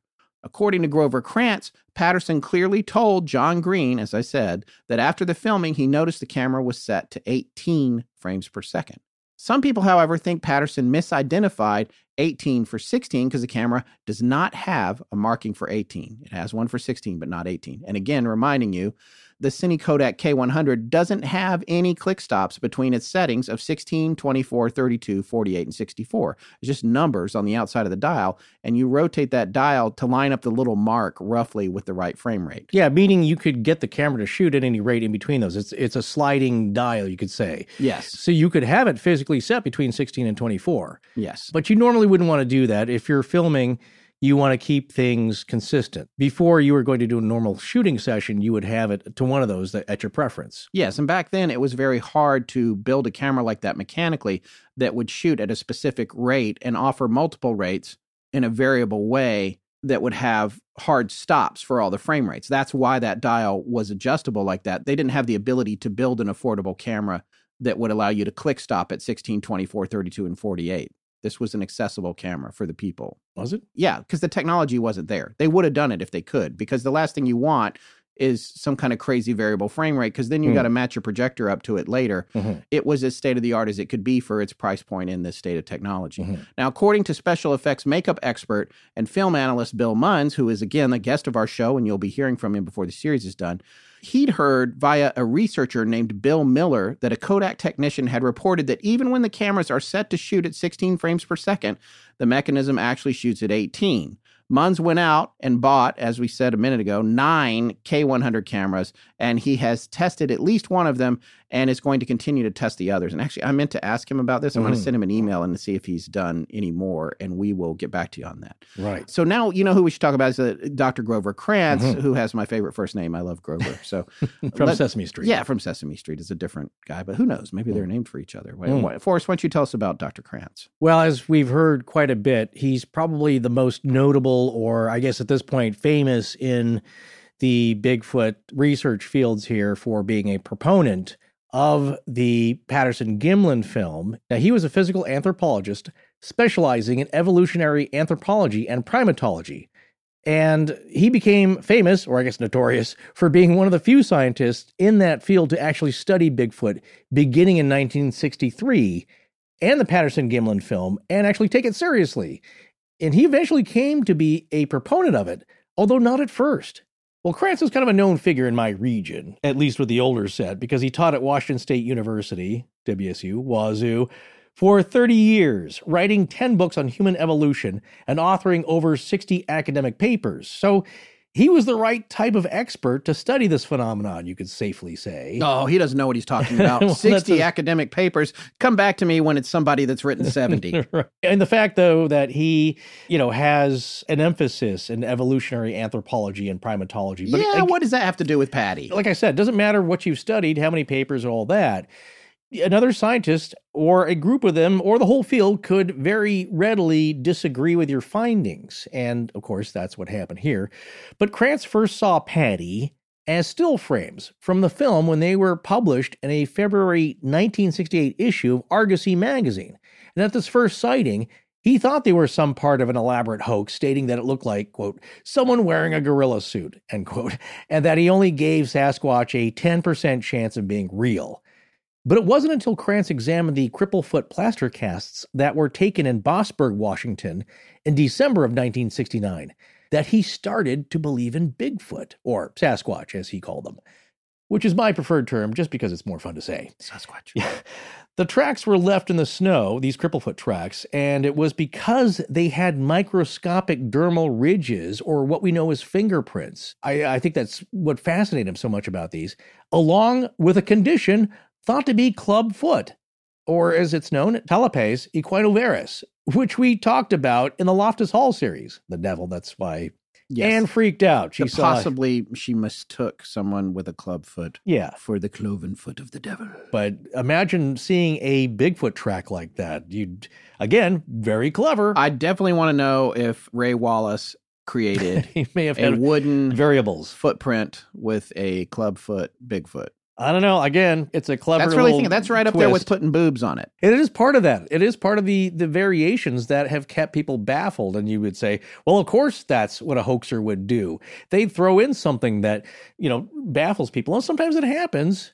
But often these jokesters, they're having a laugh and they're not that critical about it because, as you would see from experience and history, they often are usually caught because there is a very hokey aspect to it, which is easily detectable.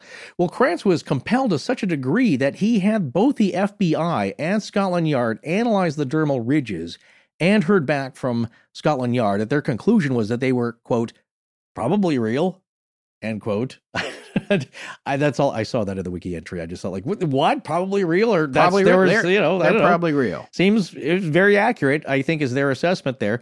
Well, Bossburg, Washington, was also where Krantz met John Green, and they remained lifelong friends after that. Roger Patterson was one of those who went up to the Bossburg site at that time to check out the prints, which advocates would say shows that he was genuinely interested in the phenomena. He regularly Yes. went out and, and But the poked around. opposing viewpoint there. Of course, he would go there. Right. I, I mean, I, just to be fair, because Yeah. I'm a proponent of believing Roger and Bob Gimlin, but still, the opposing viewpoint would say that it's possible, and I want to make clear that I'm Mhm. accepting this possibility. It's possible that he both believed in Bigfoot and hoaxed it. Oh, that is also yeah, of and course. so you can't just say, I get that you can't say, well, why would he go there If if, he wasn't was if he hoaxed it? And it's like, no. And this is something that we just briefly we've Mhm. talked about before. Folks that are in this position, and especially something that they become particular obsessed with, often want to recreate something that they witnessed and did not get any evidence of Mhm. or they're so desperate to convince everyone else that it's real, they hoax it because of that. Yeah, Because they yeah. want everyone to believe, because they believe, even if they've never actually seen it themselves. So I do accept that possibility, although it is still irrelevant to the empirical evidence of the film itself in this case. Yeah, again, you have to ignore that. None of this proves anything really. Not to uh, bury the lead or give a spoiler away, but none of these people have definitively proven the PGF one way or the other, which is why we're talking about it now. Well, we might still be lot. talking about it if it were a really clever hoax that just people believe for 30 years and suddenly, boom, we found out it wasn't. Like, wow, what's what went on there that had people fooled for so long? Well, and what bugs me the most about that is that a lot of people think that after Bob Heironimus came out and said it was me, I wore a costume. They did that. They got their cognitive closure. They shut down and they decided, oh yeah, that story's a hoax. There's so much more to it. There's so much more to it. I hope we've shown that. Well, Yeah. anyway, Grover Krantz was kind of one of those people who just said, ah, that looks kind of fake to me. You know, we saw the stills, but he finally analyzed the PGF thoroughly. And after studying Patty's particular walk and factors like her leg muscles flexing, he became convinced of the film's authenticity. And Krantz is one of the few scientists to even bother looking at the film. And Patterson thought most scientists would be interested because he believed in the footage as proof, finally, of Bigfoot. He just, I guess, maybe being naive or hoping that it would just go viral in the scientific community. He just thought, like, well, here you go. You guys are going to be interested in this, right? I mean, look at this. This is again my second reason that Krantz is one of my favorite guys involved in this. The first one being, and I'll remind everyone hmm. that you can see his skeleton Oh, that he donated to science, along with the skeleton of one of his favorite Irish wolfhounds, standing on its back legs and giving him a hug all the way up at his shoulders. yeah. How cool is that? That that's how he is currently preserved. Well, he was What a cool dude. he was and also, he wasn't afraid thinker. to look No. into this. No. and that takes courage. Yeah, no, his career, you could say, suffered greatly. I think it delayed his tenure and it caused him problems, but I applaud the guy for at least standing up for what you believe in. I mean, I get it when people don't, because look, you got to feed your family. You got to publish books. You got to, Yeah, you know, it's you gotta make a living. I, I you, get you don't want to risk So, your entire reputation, Yeah. but I admire the people that do. Yeah, he believed in it. And so, um, you know, if you believe in something, it takes a bit of courage to stand up for it, right or wrong. Well, here are a few points about the criticisms that Krantz wrote about in his book, Bigfoot Sasquatch Evidence. Now, these points he's going to make here are in defense or explanation of the common, more scientific objections about the film, as other scientists have put forward. Krantz confirms that human females generally walk different than males, but there is no such contrast in apes. This is because of the female human pelvis being wider for our big heads. Speak for yourself. All right, let's not go there. Apes are born with much smaller brains, and their two sexes have more nearly the same pelvic design. Quote, of course, the female Sasquatch walks more like a man than a woman, and that is exactly how she should walk. End quote. Krantz also confirms the reason for the sagittal crest. Remember that? The pointy head? Yes, the conquistador helmet. yeah, the, that ridge that's freaky, but it does give her uh, the appearance of a pointy head, which again, nice touch Yeah. by the hoaxer. Krantz goes on to say, it's not a male characteristic, but a consequence of absolute size alone. As the body size increases, brain size increases at a slower rate than does the jaw. Yeah, I'll just read a couple of sentences here from page 200 of Chris Murphy's book, The Bigfoot Film Controversy, which has Roger Patterson's complete book, Do Abominable Snowmen of America Really Exist, which he wrote before the sighting, and then an update supplement that uh, Chris Murphy wrote. Mm. And this is on page 200 regarding the sagittal crest. When jaw muscles become too large to find sufficient attachment on the side of the brain case, a sagittal crest develops. That size threshold is regularly crossed by all male gorillas and a few females, by most male orangutans, and by no other known primates. The evident size of the Sasquatch easily puts their females well over that threshold, and a sagittal crest would be an automatic development. The evident size of the Sasquatch easily puts their females well over that threshold, and a sagittal crest would be an automatic development. Yes, once again, as body size increases, brain size increases at a slower rate than does the jaw. So, what he's saying, though, that's not specific to the sexes of the male or female primate here. It's just about size. Right. So that's a eh, direct rebuttal for all those people that say, well, how can it be a lady? It's got a man head. That's the answer. the answer to why that's not an accurate Right. assessment. Well, in relation to that, Yeah. uh, regarding the breasts, quote, that the species should have enlarged breasts at all, which is a human trait, is also a point of contention to some critics. But that they would be hair covered in a temperate climate seems perfectly reasonable to me. So he's saying, I don't see what the problem is. Most of these apes that they're comparing them to live in hot, humid climates, usually have less hair. If you're in a colder climate like Patty, out in the woods, and it gets cold up there and snowy, why not have more fur? As we promised, you will be an expert in Bigfoot booze by the end of this series. well, I don't know.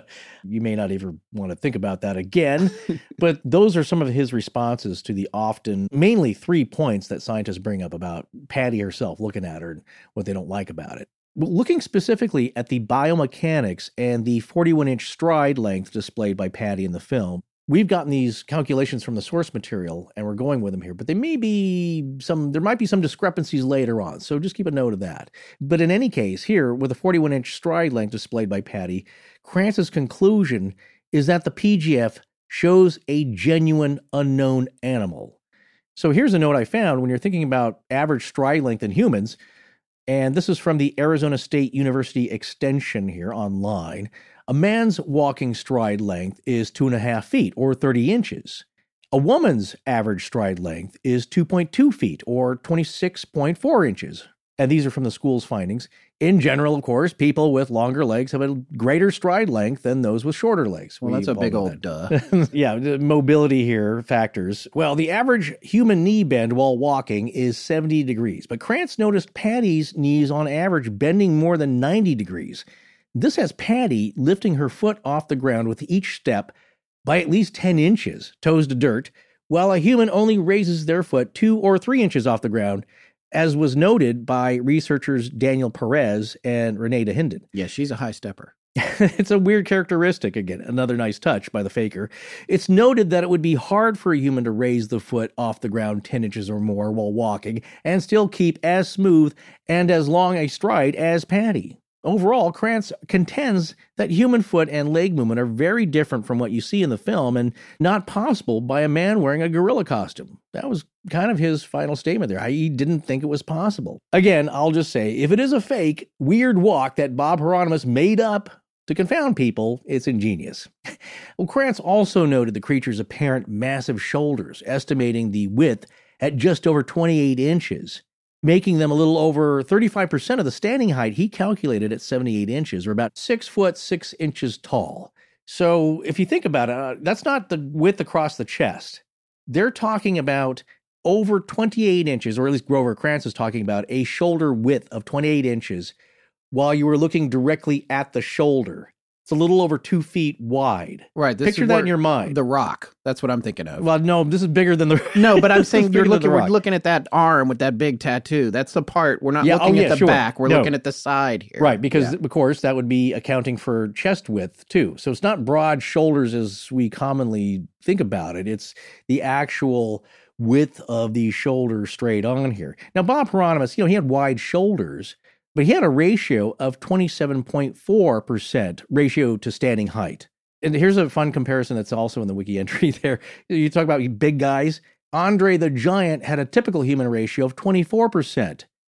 And very rarely do humans have a shoulder ratio of 30%. So Bob Heironimus, he did have a wide shoulder ratio there to compare to standing height, but Patty's was 35%. So think about that. Andre the Giant, 24%, Patty, 35%. She could have wadded him up into a little piece of tinfoil. By the way, the Rock's biceps. I just looked it up. Oh, 19 inches at his biceps, which isn't all the way up, even up at the shoulder, Right, which right. is smaller. right. That's the Yeah. circumference too, I think. So. Yes. So again, rarely do humans have a shoulder ratio of 30%. This would make Patty's shoulder to height ratio 50% wider than the average human. Krantz would contend that you couldn't have the natural looking arm and hand movements you see in the film while wearing a suit with that much bulked up shoulders to match what you see Patty sporting. I'd like to make a point that I haven't seen Mhm. in any of our notes. So I think I'm making a fresh point. That Oh, you I have hope- to I tell certainly me. hope it's You're going to be like, we're getting to it later. But here it is. With regard to Heironimus and the football shoulder pads, it occurs to me that if you're wearing those and you're in a costume, that they Yeah. isolate the movement between the tops of your shoulders Mhm. and your arms in Yes. an unnatural way. Yeah. Just like when you look at a football player on a football field, Right. you can see that there's not a direct relationship between how the tops of their shoulders are moving and their arms. And you would see the same thing if Bob Heironimus was in a costume wearing shoulder pads, Yeah. I would believe, in the Patty footage. They don't move as much with you. So Yeah. that's kind of the point that some of these proponents are saying that the movement they see with clearly delineated muscle groups moving is very fluid. It's not stiff and jerky. It's not arms dangling underneath a contraption, whereas, you know, football shoulder pads, they're connected under the armpits and tied off at the neck. And of course, they're a lot more stationary. They do move with you, but your arms move a lot more fluid. So what you see with Patty is you have deltoids and triceps and biceps moving with her, plus hand and finger movement that's curling up as she's walking. So, very sophisticated. Well, now let's hear from two anthropologists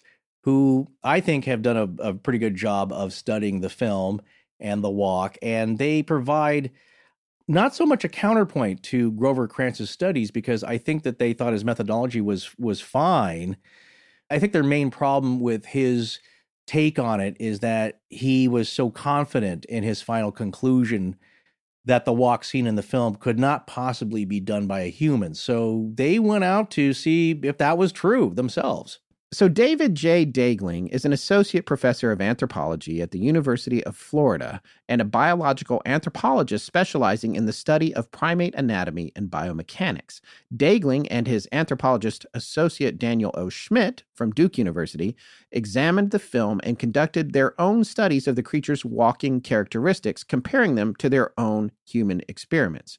Now, Daegling's book, which we've already mentioned in this series, Mhm. uh, came out in 2004. It's called Bigfoot Exposed An Anthropologist Examines America's Enduring Legend. He had also taken a look at Grover Krantz's data and calculations, stating that Krantz's endorsement of the film was the first to do so by a systematic dissection of it, some 25 years after the incident. Daegling then summarizes his thoughts about Krantz's two specific arguments for the film's authenticity. First, that the creature's body proportions are outside the range of human populations and could not be achieved by a human wearing a costume. Secondly, that the gait of the creature is sufficiently distinct from that of living humans, enough so that a person couldn't duplicate the film subject's movements. Krantz used Bob Titmus's measurements from the site, which are questionable, in calculating his height estimates. Daegling states that Grover Krantz's calculation for her walking height, keeping in mind that she's sort of hunched over when she's walking, Yeah, she's got that ape like thing. She's kind of hunched over, big, huge trapezius. Right. And what Krantz had said was that when she's doing that, her height is about six feet, but that if she was stopped and standing straight up, it would be closer to six foot 6 Mhm. well within human proportions. However, this conflicts with Chris Murphy stating of Krantz's standing height measurement of 7.3 feet. Yeah, that's what we found in the book. I saw that Chris Murphy stated Krantz's statement of 7.3 feet as a standing height. Now, keep in mind that that's if Patty stopped and unnaturally to her stood straight up, you know, ramrod straight, she might reach 7.3 feet. So there's some discrepancy there, which probably the average listener out here doesn't care about. Right. If her mom was trying to Right. get her to stand up against the wall to Oh, put a the- pencil over her yes, head at see the how tall kitchen- she was. At the, the door frame of the kitchen, yes. But Krantz calculated that with that given height, and according to Daegling, he calculated a chest size of over 18 inches, with Krantz stating, quote, I can confidently state that no man of such stature is built that broadly, end quote. All right, this is from pages 124 and 125 of Daegling's book, Mhm. Bigfoot Exposed, that we just mentioned. It was a slow afternoon in New Haven when I decided, for lack of anything better to do, that I would verify this claim. And this is the claim that we were just referring to. Mhm. I headed off to Yale's Science Library and began searching various databases. Having found what I wanted, I spent a few minutes in the stacks tracking down the Anthropometry Source Book, a thick book containing a comprehensive assortment of measurements on the human body from a number of populations. Pulling the large volume off the shelf, I found statistics on height and measurement called the Interscye. I'm not sure I'm saying that right. That's I N T E R S C Y E. Hmm, I'll go with that. Okay. Mhm. This is an armpit to armpit measurement and gives you an idea of how wide an individual's chest is. Conveniently, this measurement is taken across the back in the same way that Krantz was compelled to measure it on the film since the subject was heading away from the camera. Mm-hmm. For this variable, I had before me a set of data on over 1,000 individuals. Not a very big sample compared to all the people running around, but big enough to establish how bizarrely Patty was shaped. I'd like to interject here. Hmm. I like the way Daegling writes. He- He's, you know, he's well educated and he's taking a very formal approach Yeah. to all this, but he's also very casual. And Yeah, it's he's- readable. It's a good book to read. Yeah. yeah, yeah. I was astonished and poring over the tables, but not because it was dawning on me that a flesh and blood Bigfoot had been caught on film. Instead, I was dumbfounded that Krantz, who was a respected scientist at a major research university, could have been so sloppy in making such a bold claim. If no human existed of the dimensions Krantz gives, then about 5% of members of the German Air Force were in need of zoological reclassification. Well, there, were all the big guys. Remember the big bald guys Yes. in uh, Raiders of the Lost Ark, Yeah. uh, who have the the fist fight who with got back Indy. into the prop? yes, that guy. The impossible, he's got that in quotes, Oh. dimensions of the film subject were anything but. The numbers were clear. If that was a Sasquatch, then it had the body proportions that can be found in people walking around today. I left the library considerably annoyed, and I became deeply skeptical of the remainder of Krantz's argument. Yeah, well, there you go. Like we said uh, before starting this little section here, is that he had a problem with the end claims, we could say. So a little bit of professional disagreement, and maybe a good counterpoint to what Krantz is saying is that he's maybe recklessly making these declarations, but also we don't know what data he's pulling from Krantz. I, he details it quite a bit in his book. So if you're that interested, you can go check it out. Yeah. Compare the two. What's interesting about Krantz is when he came into this, he was a non believer. Then he became a believer. Yeah. And so then if you're looking at the confirmation bias and how that might have influenced his results, and this happens to everybody, Mhm. once you get to wherever your own mind is, it can start to taint your results. But on the other hand, Krantz has passed away, and we don't have the ability to ask him or have him defend why his suppositions were correct and Daegling's are wrong Yeah. because he's not around anymore. Yeah, those two guys need to hash that out. Yeah. Well, the other thing that Daegling and Schmitt looked at was the gait, the walking speeds. That's the other thing we can glean from the film to analyze. And regarding the walking speeds and gait, Renee Dahinden had people at the film site try and keep up with Patty's pace and found that if the film had been shot at 24 frames per second, they could not keep up with her pace. At slower film speeds, they could keep up. And Daegling found that when he duplicated the test with his students, he found the same thing. Daniel Schmitt found, though, that if you do a primate's compliant gait type of walk, or how Groucho Marx would have jokingly walked around while doing a bit, you could achieve a faster gait. Yeah, this is if you haven't seen the Groucho Marx walk, this is also a walk that looks a little bit like cross country skiing. it's bending the knee quite dramatically, like 90 degrees, putting your leg far out forward and being lowered to the ground and doing a kind of a crazy walk. But there. even Groucho Marx didn't step super high like Patty does. Yeah, he's a much shorter man. So he's walking at that crazy uh, gait. And I'm also thinking of Monty Python's, uh, was it the Institute of Silly Walks? The ministry. Ministry. Sorry, Walks, yes. is British, so it is Ministry of, Yes. of Silly Walks, of just doing something goofy. So that's kind of like what they're describing there as that primate compliant gait. Now the problem is is that when a human walks with knees and hips bent like that, you can travel faster, but you also tire out more quickly.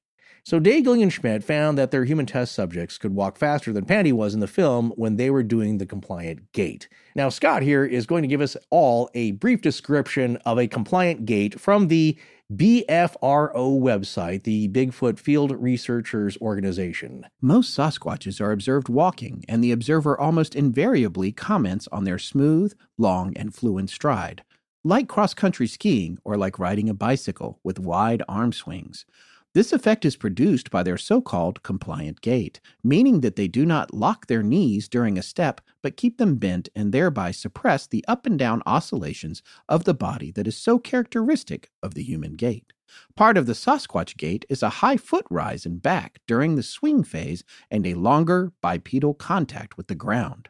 Step length averages 5 feet, an interval that is uncomfortable or impossible to duplicate or sustain for any distance by a would be hoaxer.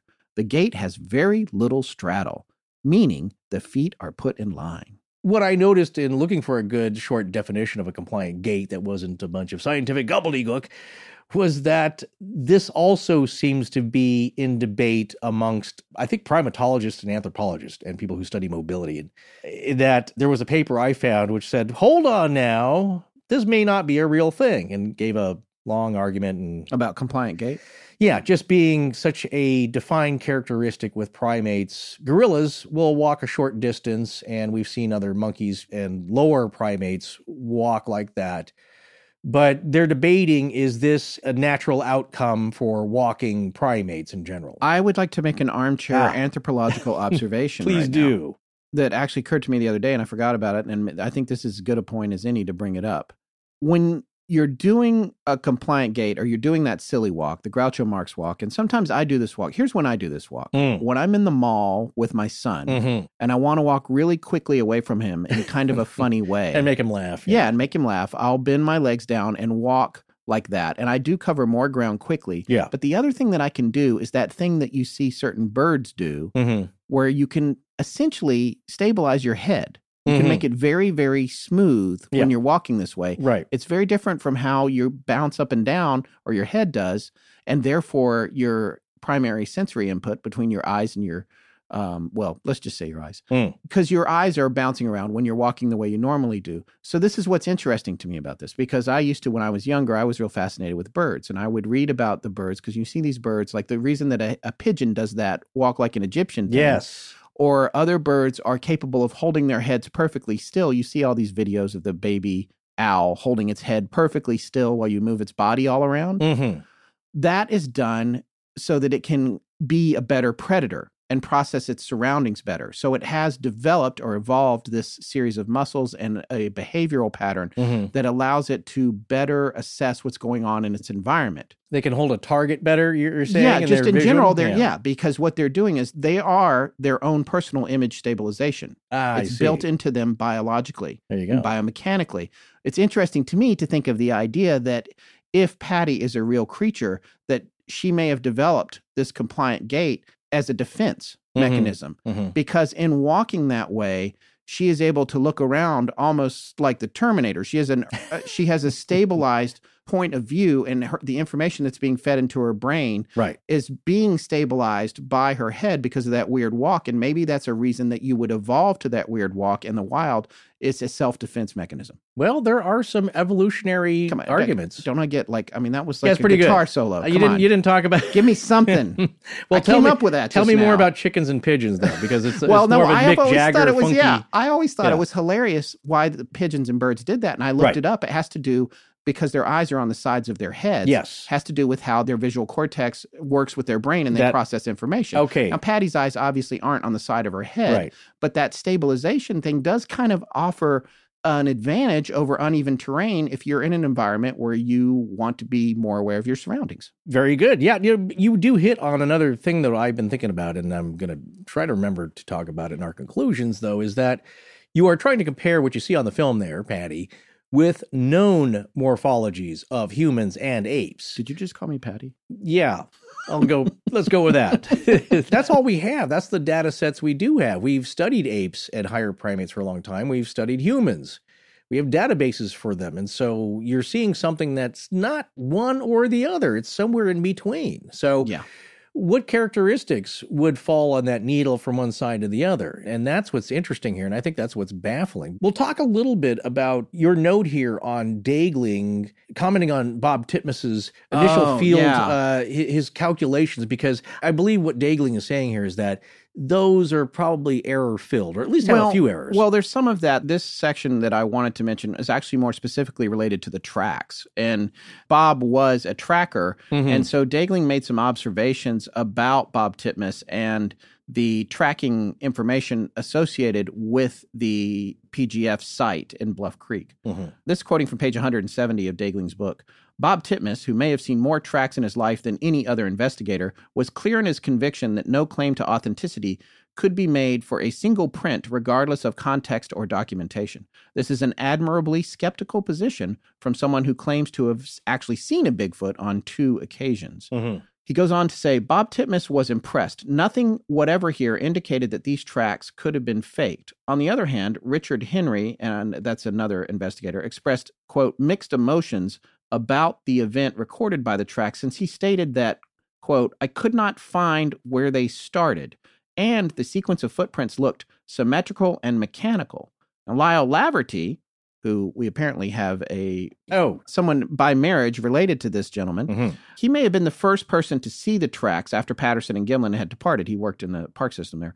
He was intrigued enough to take some pictures of the strange footprints, but he too has expressed some skepticism based on the proximity of the film site to a road and on his own experience in the months preceding the film. He had heard the tales of disturbances on Wallace's, he's talking about Ray Wallace, who was the track hoaxer, on Wallace's operation, but he had never seen any tracks at all that he couldn't explain until Patterson and Gimlin had come and gone. So, anyway, it's just interesting. This is just a little bit of this more skeptical side. But again, it's actually both sides. And that's what I like about how Daegling wrote the book. Because Mhm. first, he's talking about how Bob Titmus seen a lot of tracks, and he said, I can't say that this is a hoax. But on the Mhm. other hand, uh, he's saying Laverty, well, I don't know. I've heard about Ray Wallace, and I never saw any tracks in the area that were weird until Patterson and Gimlin came and went. Mhm. However, that logic is a little bit of failed logic for me. It's like, yeah, well, they saw a Bigfoot. It's because you can say that either means, yeah, well, they hoaxed a Bigfoot, so now you're seeing tracks, or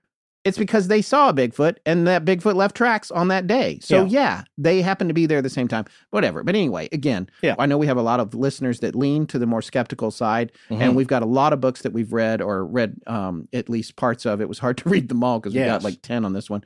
But if you're wanting to take the broader look at the big picture, I would look at Daegling's Bigfoot Exposed book, which is not just about the PGF; it's about Bigfoot in general. So, Yeah, right, right. But it's something to check out. I think we, though, can definitively conclude, though, that the reasons the tracks just appear with no origin spot is because they're interdimensional. Oh, come on! Don't go there right no, I'm now. not. I'm just, I'm just joking. That's but that's the other reason Yeah. that the speed's weird because Patty's not fully in our dimension. wow, I See, the didn't- you know time is I- different where not- she's actually I did not even think of that. projecting. She's doing Yeah. a Luke Skywalker thing. Well, good for you, man. I didn't. Uh, With footprints. I did not even bring in the Skinwalker Ranch aspect of this. That Yeah. it's just uh she's probably too deep. Who knows? But she comes no, here the- for the Snickers bars. the idea is that you don't bring that up with these scientists. They they will have none of it, and the ones that are serious about studying this hate it because it just cheapens the brand, as you could say. Well, You're making it look cheap. well, because it just yeah, we don't have any information on that, but. The people who do believe in that kind of stuff, I'm sure they'll latch onto that and just thinking like, well, there you go. How did it just disappear into the brush? These guys are professional trackers, and it got too thick. It's big, it's powerful. It, it doesn't feel Yeah, pain but Bob much. also broke off because Roger was scared and alone. that right. I'm making a joke no, no, about but they, Roger, but like but they he had uh, no gun, no horse, and he was out of film. So. Well, no, I I don't blame him. and he wanted to know where the baby was. The I- baby Bigfoot. Yes, I don't blame him at all. But people will say about the encounter, though, that it was kind of strange that she did seem to just kind of disappear into the undergrowth. And Yeah, it that's was, true. I mean, he stopped. Bob Gimlin stopped, but it wasn't like he saw her barrel a path through. You know, like like you would see a hippo going through the brush. Yeah. It just seemed to kind of fizzle out. Anyway, that's weird. But let's get back to the things that we know about about the film here, because of the camera's variable film speed being unknown. Well, that, that's an unknown thing we don't know about the film, or we do know. I don't know. It's, a known. It's a known unknown. exactly. Rumsfeld would say. The other thing that's unknown is the actual distance the creature traveled, because that's only an estimate with probable errors. And because of all that, the actual walking speed estimate is imprecise. This is according to Daegling. But even so, and with Patty seeming to use a compliant gait to move faster than normal human walking, Daegling then argues that she wasn't moving all that fast, and that a human could walk faster than she does in the film by also using a compliant gait. So it, does seem she's moving quickly. She's determined. It's a determined walk. But what Daegling is saying here is like, it's not like she's sprinting or it's impossible to match that. Because according to Daegling, the argument that the creature's body proportions or Patty's gait and speed were not human doesn't prove the Bigfoot seen in the film is the real deal. And therefore, it's possible the film is still a hoax. So you see, that's the scientific side, is that they're not saying, like we said earlier, coming out and claiming, well, there you go, it's a hoax. They're saying that can't be ruled out, but we can't go either way on this. We just don't have enough good data. Therefore, you can't make good conclusions. For Daegling, one variable remains that is not easily ascertained from looking at the film, and that is stride length in relation to the compliant gait. Now, as reported by Daegling, the creature's stride, for example, this would be left heel measuring to left heel, one full locomotor cycle was measured at the film site as ranging from 280 to 305 centimeters or about 110 inches to 120.1 inches. Okay, I want to jump in here real quick. Yeah. Because earlier we were talking about Grover Krantz and we mentioned a 41 inch stride length. That's right, And we right. actually we were quoting something there, but it turns out that's a misspeak in a way because there's a difference between a stride length and a step length. And I want to Yes. explain this a little bit because obviously there's a huge gap between 41 inches and 110 inches. So which is it? Is Bigfoot taking these huge steps or Right. little tiny baby steps? Right. Well, no, I wondered that when I came across those two figures because those are jotted down and it's like, well, those differ vastly. So what's who's right? Well, what's who's wrong? happening here is I think a lot of researchers and people that are are digging in on this are misusing the term stride. So this is something that we looked up. I actually found this at reference.com slash science slash length average walking stride. That's got hyphens and a long number after Mm. it. So I'm not going to try and give that to you, but I'm just going to read this real quick from there. The length of an average, this is human, obviously, not Bigfoot. Mhm. the length of an average walking stride is 62 inches. People frequently mistake stride for step length or wrongly assume they are one in the same. That should be one and the same. There's a typo right there. They wrote one in the same. One and the same. Well, maybe they're Canadian. Yeah. Step length is described as the distance between the heel strike of one foot and the heel strike of the opposite foot. So Yeah. that's your step length. Right. Like the back of your left heel measured to the back of your right heel. Exactly. And just one step apart. On the other hand, stride refers to the consecutive heel strikes of the same foot. Stride roughly equates to two steps. Mhm. Stride length varies based on the length of a person's legs. Because men tend to be taller than women on average, males typically have longer strides. Overall, a person expends more energy by taking longer strides when walking. Let's unpack this. the length of an average walking stride, according to this, is 62 inches. So if you look at that, that would mean that the step length for an average person Mhm. would be 31 inches. okay. What we're going to say is that even though there was a reference to a 41 inch stride length for the Bigfoot tracks earlier, Mhm. that actually was probably a step length, Yeah, that makes sense. which would then in turn equate to an 82 inch stride Mhm. length, which is interesting because that's 20 inches longer than a human average stride of 62 inches. Yeah, that's what Daegling goes on to say that this figure is beyond the ability of normal human walking, except for some very tall people. However, when humans employ a compliant gait, a compliant walk, the stride length increases dramatically. So Daegling and Schmitt compared their normal stride lengths with their compliant walking strides and found a 35% increase in the length. 35%. So it, okay, so that's yeah, when you're doing the goofy walk, when you're doing the Yes. Groucho walk, that increases by 35%. Okay. So then they measured their compliant stride lengths as ranging from 288 centimeters to 293 centimeters, or 113.4 to 114.5 inches. So to Daegling, their compliant stride length could match Patty's, which might be either her normal walking pattern or a clever affectation by a guy in a suit thinking that they should walk strangely or knew about primate locomotion and compliant gaits. Well, the other- you, know yeah. what I'm saying there is that like let's do the goofy Groucho walk or the Ministry of Silly Walks. Well, it seems like a, a strange decision to make if you're wearing a costume, because at that point, I would think if you're staging a hoax, yeah, you're doing something that's kind of goofy. And I would think that the people who are shooting the hoax, like if Roger Patterson is conducting a hoax and Bob Heironimus is doing the compliant gait, which is we're also calling the Groucho walk, or right, right. like the like as I said a few minutes ago, the silly walk that I do with my son sometimes to quickly get away from him in the mall without moving my head at all. Yeah. The interesting thing about that is I feel like Roger would be like, What are you doing? That is the goofiest you're ruining it. Well, You know? That's like if you were sh- Yeah. staging this, if I was directing the hoax, I'd be like, Why are you walking like that? Right. Again, the critic would say, well, no, they studied up on some primate ape walks and kind of figured that's how that kind of But lumbering wasn't it is Krantz maybe said he brought stud, you know the gait and all that to Heironimus and he just kind of glazed over? Yeah, then the critics would say, well, no, Roger was still acting. He was an excellent No, actor. no, I'm talking about Bob. No, wasn't it well, Bob? no, no, it was or that Roger. was Roger. Yeah, okay, so when- Roger was pretending to be dumb about about primate walks. Yeah, Roger was trying to figure out or keep up with what Grover Krantz was telling him about, you know, as far as ape behavior, characters and dimension of walking, uh, gaits, and all that. And, you know, trying to talk to him about that. And he said, well, he just looked like a student who was not really getting it, but trying to keep up, doing his best. But, you know, again, that's a human So, like calculation. me, what I look like sitting across from you right now. Exactly. yes. Well, that's on the social side. Well, Roger was playing dumb. He really did study up on these primate gaits, and, and he either instructed Bob Heironimus to do it, or Bob Heironimus knew he should do some kind of lumbering gait like a big oafish ape would, maybe. I don't know. It's a bit of a stretch, but there you go. It's not totally out of reason. Not It's out of the realm of possibility. it's not out of the realm of possibility, and that's what people like Daegling would say about Krantz's conclusions. So, in summing up that, you know, to David Daegling's thinking, he didn't have a problem with Krantz's analysis of the film in regards to errors in computation or lapses in reasoning. Really, Daegling thought it was a laudable effort to get as much information as possible from a poorly documented situation. What Daegling has a problem with is Krantz's conclusions from his analysis, which he thought were, you know, just too reckless, optimistic, and confident. Simply put, that since the body proportions were unusual, they weren't human, and since the walk wasn't typical, no human could imitate it. So, in Daegling's opinion, both conclusions are indefensible. So you can see where these two scientists' feelings lie in that Krantz is like, well, I don't know, I'm convinced. I've studied it. I wasn't at first, but I've studied it. I think this is the real deal.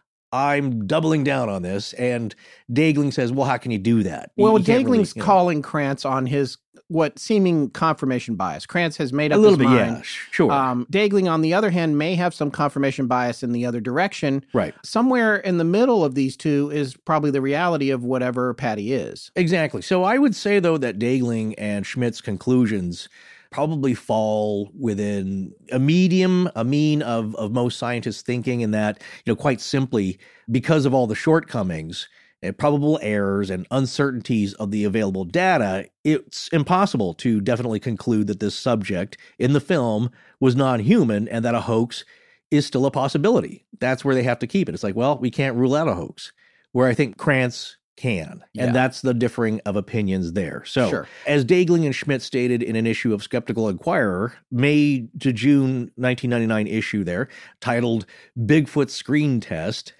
quote, based on our analysis of gait and problems inherent in estimating subject dimensions, it is our opinion that it is not possible to evaluate the identity of the film subject with any confidence. Hmm. They're just saying, look, this is bad data. We can't Yeah. we can't go there. Some have, we're not going there. So, anyway, uh, however, Daegling has stated that if it was a suit, it was better than a lot of the monster costumes you saw in the movies and TV of 1967 because special effects were primitive in that day. However, Bill Munns had a thought about that, didn't he? Yeah, coming back around to Bill Munns, we actually have an interview with him. That's going to be the next part of this series. It's really fascinating. He is Yeah. a costume designer and a film analyst who has taken a harder look at the PGF film than probably anyone in history with the most modern technology. But one of the things that he mentioned in his own book, which is called When Roger Met Patty, that you'll be hearing about more in the next part of the series, is this comes from page 95 of 492 in the I'm referring to the Kindle edition here. I'm just going to read this right out of the book.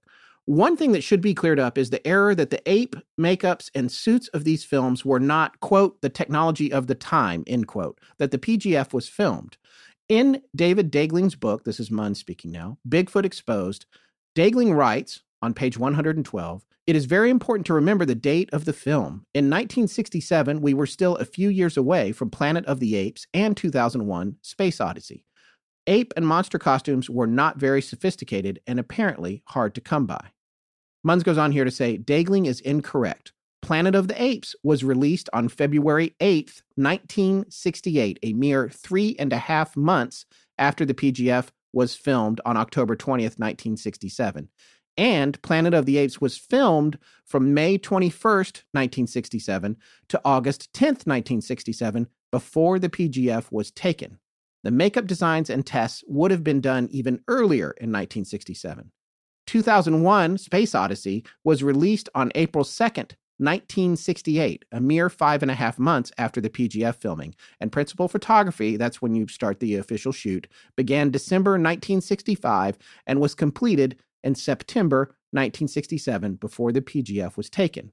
And the ape suits would have been developed and fabricated well before they could be filmed. So, in both cases, the ape costumes and effects of both films can be considered the technology of the time. But how that technology actually compares with the PGF is a matter often misunderstood by people who are not knowledgeable in the actual process and techniques of, quote, creature work. I don't want to go too far down the Munns rabbit hole here, Mm. but I'm just going to read this last paragraph and then just know that you'll be hearing more about him in the next part of this series. Mhm. And this is from page 96 now of his book. The work done for Planet of the Apes actually has little resemblance to what we see in the PGF. The Planet of the Apes apes were done with facial prosthetic appliances glued to the actor's face, blended and then painted to finish, and lace front wigs were then applied to finish the look. The actors wore full costumes of cloth or leather to appear dressed in armor, garments, or similar civilized fashions. The PGF creature is a full and apparently naked body of something humanistic in anatomy, but covered almost entirely by a hair or fur, as humans normally are not. If it is a hoax, the technique for making a full body costume is far different from the techniques of Planet of the Apes. Mhm. So there you go. Yeah, we're going to hear about the guy who worked on that groundbreaking makeup for Planet of the Apes and won an honorary Academy Award for his work years before they started handing out a category for Oscars for best makeup effects. So it's a little different. So keep that in mind. That's what he's saying. Munns is that, you know, and, and what's funny is that he's the expert in that field, not Yeah. Dagley. And I also want to point out that that gentleman that you're going to be talking about, his budget for Planet of the Apes, Yeah. $1 million. nineteen sixty-seven dollars. A lot of money way. back then. So I don't think Roger and Bob had access to that kind of money to create the costume that they did, but I- more yeah. on that later. and a much different type of costume is what Munns is pointing out. So it's just funny to see experts in their field chiming in, like, well, not exactly. Well, a little bit and- like this. And this is what I think demonstrates Munns's even-handedness is what he's pointing out here is that because Daegling was trying to say that this was actually before Planet of the Apes and 2001, Mhm. Munns is actually saying no, it's right at the right time. That was all the right time. But then he goes on to say, although those costumes look absolutely nothing like Patty, Right. That's just what to consider. So he's given us the full picture there. Yeah, exactly. Yeah. So, well, here are my concluding thoughts on just this interchange here between Krantz and Daegling, or just what's been mentioned so far. You tell me if any of this makes sense or if you have some thoughts on this. One, if the body proportions exist in a small percentage of the human population, then you really have to look at does the person who's come forward, the one person who's come forward, claiming to be the man in the suit, Bob Heironimus, match those proportions? either wearing a skin tight suit or one with highly sophisticated padding. You're looking at a broad swath of logic, and really it comes down to something that Chris Murphy said that we started this section with is that there is possibility in that if you look at possibility, it's like, well, it can be achieved in humans. This is not impossible, these body proportions or the walking gait, the compliant gait. But then you have to look at is it probable? So when we look at the probability factor for the PGF, well, you have one guy who's come forward claiming it was a hoax. It was him. It's me. It's Bob Heironimus. I did this. Well, does Bob match those proportions? Or could he in a sophisticated suit? And to get to that proportion, how sophisticated does it have to be? Is it beyond the probability of that being possible? So that's one thing I wanted to make sure that we thought of here, all of us, when we're considering if this is a hoax. Another thing here is none of the calculations can be totally accurate, including Daegling's and Schmitt's. I think in a lockdown scientific manner, and they would agree with this, I'm sure, because you're not actually measuring Bob Heironimus, the guy who's claiming to be the ape in the film, and his walk. Although I guess you, you could have measured perhaps the recreation walk he did for Greg Long, but that didn't happen. You know what I'm saying? You, you got the physical guy there. Yeah, Greg Long wouldn't even release that picture to for Munns to use in his book. He Yeah, wouldn't because it- give Munns the one Right. picture, and it's just a picture of Heironimus walking in front of a fence. No, It's he would. He, freeze would- frame. right. He wouldn't give that to Chris Murphy either. I think because it doesn't really hold up. Yeah, It's not that accurate, and I think he was afraid that's being going to be pointed out.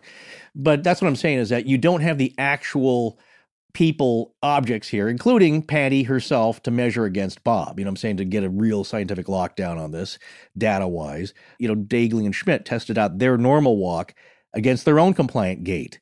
And you can make some reasonable extrapolations from that, but they can't accurately measure the compliant gait of the subject in the film.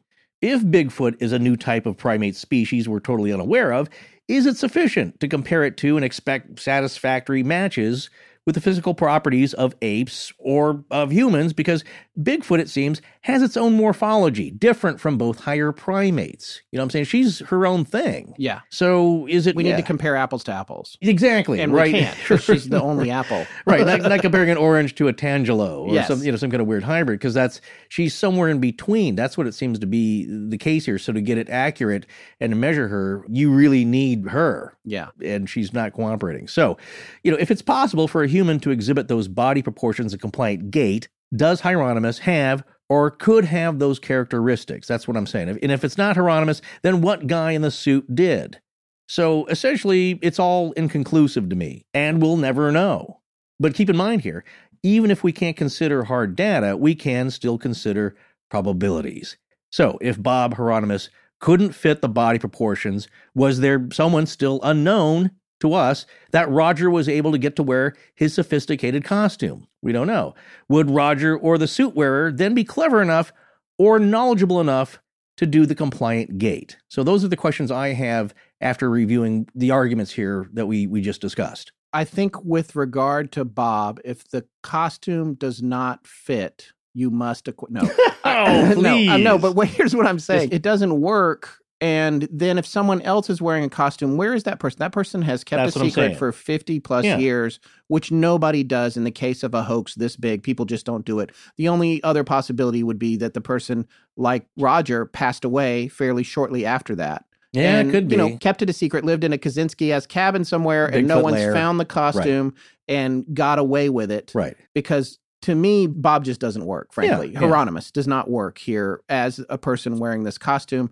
And for me, also, the Philip Morris story doesn't add up. I do believe there's a possibility of an additional costume, Mhm. but I, having looked at the ones that the Morris company made, which are awesome costumes, I'd yeah. love to Oh, have yeah. one. yeah, they are. But yeah. they don't look anything like Patty. Right, They're, right, and right. they've not put one forth that looks like Patty, and any recreation that's been created not just by them but by anyone looks nothing like the Patterson Gimlin film. No one has been able to reproduce it, Yeah. and this all this stuff runs into a dead end for me. I just put up a blog posting, as you'll see in our links here, which does show a photo of Philip Morris with a uh, he's a juggler when and a he's got blogger. that yeah, he, and he does have he does have an ape costume with him, so people could say, "Well, there you go, he's holding the ape costume," because it, this ape costume weirdly has breasts on it. It seems That were clearly put on after the fact. Yeah, but it's also like a lot of other ape costumes. The belly is There's a big plastic belly. and it's Yeah. bare. It's totally bare. And as Patty turns, that does not seem to be the case. So that doesn't match. But it is credited somewhat as being similar to the one sold or a recreation or a simulation of the one sold to Patterson. And I will say the face looks closer because it has a bit of a sagittal crest and the and the cheeks and the nose are bare. Yeah. I don't seem to have any hair on them, so it looks different than what you would see in a normal gorilla face mask headpiece. Yes. Maybe patterned more after what was seen in the film, possibly, but the rest of it just eh, it's not quite there. So that's the closest we'll ever see. But again, it wasn't offered to to be studied. It's just like, well, here's something that's similar and not put up. So yeah, there are pictures of him with something that was, I guess he's claiming, uh, Mr. Morris before he passed away that is closer to what Roger would have had, but not the same one again because the one that he claims that he sold to Roger did not have breasts on it. That Roger modified the suit possibly after he received it, and Philip Moore says that he uh, he was asked that by Roger how to make the arms longer, this and that.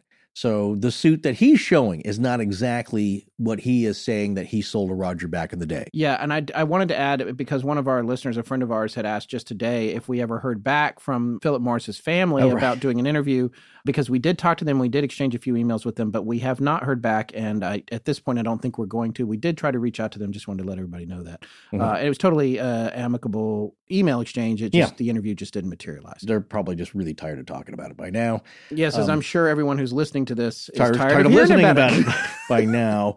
Well, then let's move on to another major proponent of the PGF and Sasquatch in general, and that would be Dr. Jeffrey Meldrum. He is a biological anthropologist, anatomist, and professor at Idaho State University, specializing in vertebrate locomotion and foot morphology in primates. So there you go. Just exactly the type of guy you want to talk to. But Of course, because of his willingness to even look at the subject and be in favor of the possibility of Sasquatches, he's dismissed outright by by many. But his credentials are there. So he's he's authored many papers on evolutionary morphology and the emergence of bipedal locomotion in modern humans and Bigfoot, and is one of the more well-known expert proponents of Bigfoot and the Patterson Gimlin film. And therefore, of course, he's received a lot of criticism from his scientific peers in the community and the public as well. Well, however, there was a nice comment from Brian Dunning on Meldrum's wiki entry and this is what Brian Dunning wrote about him quote, The work of responsible scientists like Dr. Meldrum is exactly what true skeptics should be asking the Bigfoot community for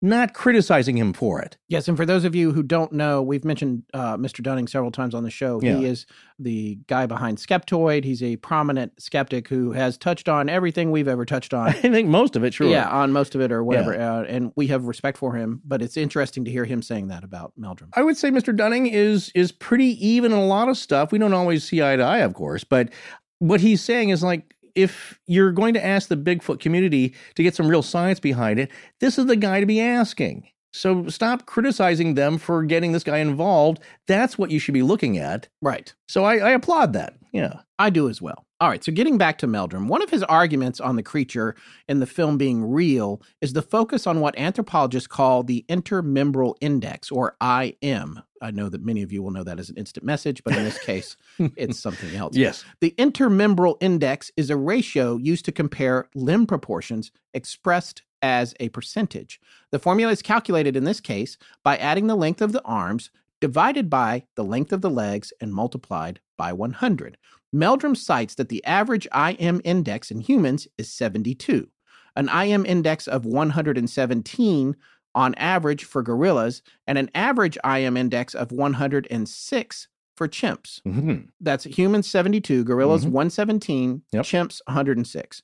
In studying the film, Meldrum calculates that Patty has an IM index somewhere between 80 and 90, putting her in the middle between humans and African apes. Aha. See, I knew she was somewhere in the middle. Patty in the middle. Uh huh. Even though this measurement is not all that precise because you're only looking at her in a film clip, Meldrum firmly states that anyone can see just by looking at the film that you can tell the creature in it has disproportionately long arms in comparison to its stature. Mm-hmm. mm I'll buy that. Therefore, the IM of this creature indicates that it is well beyond the mean for humans and effectively rules out the possibility that it's just a man in a costume, unless incorporated into the costume was some sort of elaborate, if not inconceivable, complex prosthetic mechanism that could produce the actions and positions you see of the wrist, elbow, and finger flexion in the film.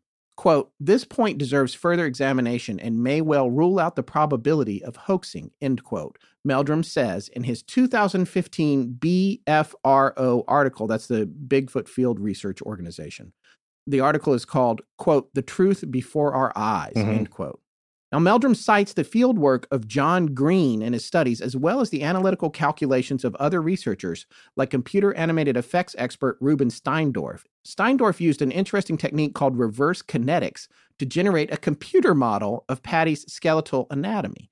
He was able to provide a reasonable estimate of Patty's intermembral index by tracking her joints through 116 frames of the film, which gave an unusual ratio of limb proportion in that the upper extremity was rather long compared to the lower. Yeah, she's got real long arms and shorter legs. From Steindorf's computer model, the IM for Patty is approximately 88. For an average human, as we said, the IM is 71 or 72. This, combined with the exceptional breadth dimensions, has Meldrum concluding that it's an effective argument against the suggestion that Patty is an average man in a costume, even if he was wearing shoulder pads or using arm extensions in the suit. That's another weird thing. So what they're saying is that remember we talked about Bob Heironimus saying he was wearing gloves that were just a little longer than his actual hands. Right. Philip Morris said that Roger asked him how he could make the arms He said to hold longer. sticks, Sticks, yeah, just put sticks to extend them in there. But which makes it hard to move the fingers. well, that's one thing you can see. And again, even you and I were when we were first reading these after years after seeing the PGF. I mean, really looking at it, we can't really see this stuff. But I recommend everybody taking a very close look then at a good uh, clip of Patty. And when you really start to look at it, not just kind of casually, you do see the fingers curling up as she does her backswing of the arms. I do see a prominent calf muscle, and you can see the the legs flexing. And again, if that is a suit, because uh, we can't really say. We certainly have our strong ideas about it, but you you do start to see muscle movement and flexion in the fingers and elbows and and the shoulders moving, and like you know, like I said before, uh, deltoids and triceps and the muscle groups where they should be. So that is what Jeffrey Meldrum is saying is that you would have to have some kind of contraption that mimicked all that. And it seems, again, in this case, unlikely. So that is what Meldrum is saying is that when you take this calculation of the intermembral index, it's strange. She is a strange unto herself creature that long arms, shorter legs. Remember, we we thought that Bob Heironimus had longer legs than Patty, as Yeah. far as like hip His socket. legs were very long. When you look Yeah. at the pictures, and, and specifically from between the knee and the foot. Right, right. So that alone, when people line that up in a film frame of comparable size, those joints don't line up with Patty. So you, yeah, because she has a really long torso and the long arms, right, in a primate kind of way. yeah, shortish legs. And as right. we have said earlier in this series, you can't fake where your joints are. You Right. just it's not something you can do. I don't care what kind of costume you're wearing. Your knee is where your knee is. You can't choose Yeah. to move it a few inches. yeah, you can make them longer, but you can't make them shorter. yeah.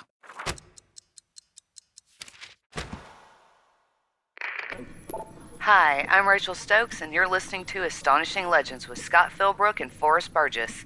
Now back to the show. Okay, time for another expert. It's time to talk about Esteban Sarmiento. I love his name. It's a Esteban. fantastic sounding name. Yeah. Yes. but of course, we have another scientist disagreeing with another scientist. That's Yes. part of the pastime. That's just part of the contract you Yes. sign. You- You're going to We've all got to disagree. disagree with each other. well, there are groups that agree with each other, although not totally. They may have some differences in in practice or approach on something or conclusions, but generally they all accept the same methodology to a large degree. So at least you have a starting point. But with Dr. Sarmiento, he does disagree with Meldrum's conclusions about the creature's I am. And Esteban Sarmiento is a primatologist and biological anthropologist. And you may have seen him on Monster Quest. I don't know if you watched that. Have you? I well, I'm sure I, I've watched all of those. it's been a while now. Obviously, they've been gone for a while, but Oh yeah. Yeah, see, yeah. again, I'm I'm uh, just totally lost. in my one of my favorite Bigfoot stories of all time was the Monster Quest episode. But that was the one where they went to the hunting cabin that you could only get to by seaplane. And Ah, someone was throwing right. rocks at the Yes, cabin on the last yeah. night. They were like, "We don't see anything. We didn't see anything," and they were Right. going to leave. And then something pelted, went crazy on the cabin, Yeah. and they got so scared they just went inside. there. No, that's a common. Get out uh, there and film it. Well, two trail cams. Yeah, something I learned from the Bigfoot's blog website. That's run by Stephen Streufert. I think I'm pronouncing his name correctly. Stephen Streufert. He runs the Bigfoot books in Willow Creek, and it's a staging center. It's a headquarters almost for base that camp. area. Yeah, for those researchers who do that a lot of field stuff, and they were saying that they've set up trail cams, like a bunch of them, Yeah. uh, a lot in the actual area and are going to monitor them for the years to come just to see anything happens. They've captured a lot of really cool wildlife in there cougars, bear, all kinds of animals in there, but not a Bigfoot yet. But they're ready. So they're actively in the area. In that Bluff Creek area there, where Roger and Bob were on horseback, and they were part of the group there that rediscovered that site in 2011, I believe, and mapped it out with GPS coordinates. So we have that link on our website for the shows. Yeah, they did a lot of mapping. There's Yeah. coordinates and there's drawings of every downed tree. It's really awesome. Well, it's really cool I think that they know that to avoid a lot of criticism, you're going to have to be as scientific and accurate and thorough as possible. And that's what they've done. They've mapped out every uh, every tree there that they could find. I think two of the main trees that were there are no longer there; they're gone. But yeah, so they basically found it again because of the uh, the overgrowth. It was lost for quite a while there after the incident. And what you can tell is like it's very dense in there. It's Yeah. very rugged and dense, and you'll see that also with Bill Munns's scan composites from the film. He's mapped them and knitted them together so you can see the terrain from the film, Yes. which is really interesting. Well, getting back to Sarmiento, he argues that the IM index of the creature is in the normal human range, and he estimates Bigfoot's weight to be between 190 to 240 pounds. So well within average dudes. Right. So it's just another disagreement about the data here. I think a lot of people, in much the same way they say, oh, they hear about the Philip Morris costume or Bob Heironimus and, and they go for that cognitive closure. Oh, well, that explains it.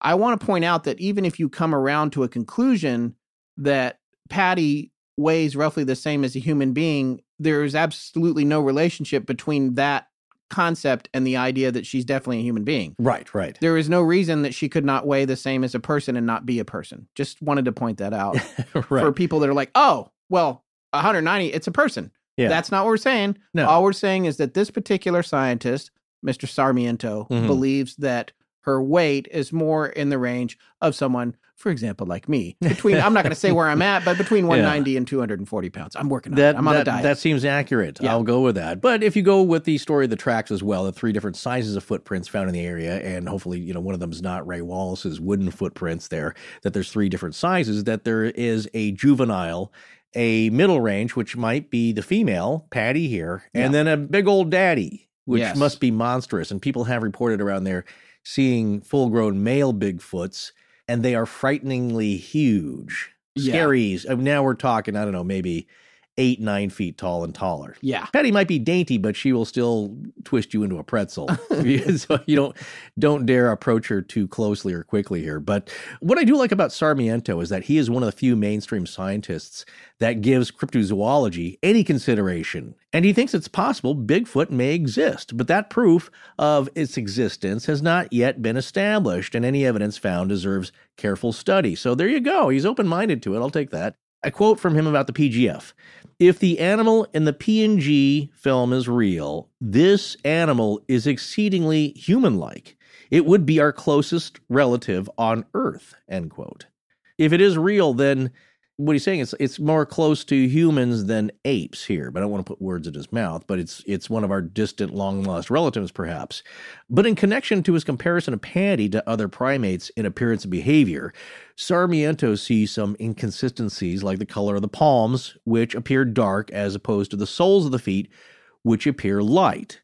And he doesn't know of any other mammal in which this coloring differs so much. But what I would say is to remember the argument about the Philip Morris soles of the costume feet being dark. According to Morris, that's what he said. Remember, the soles of his costume feet were dark, and yet they appeared light in the film.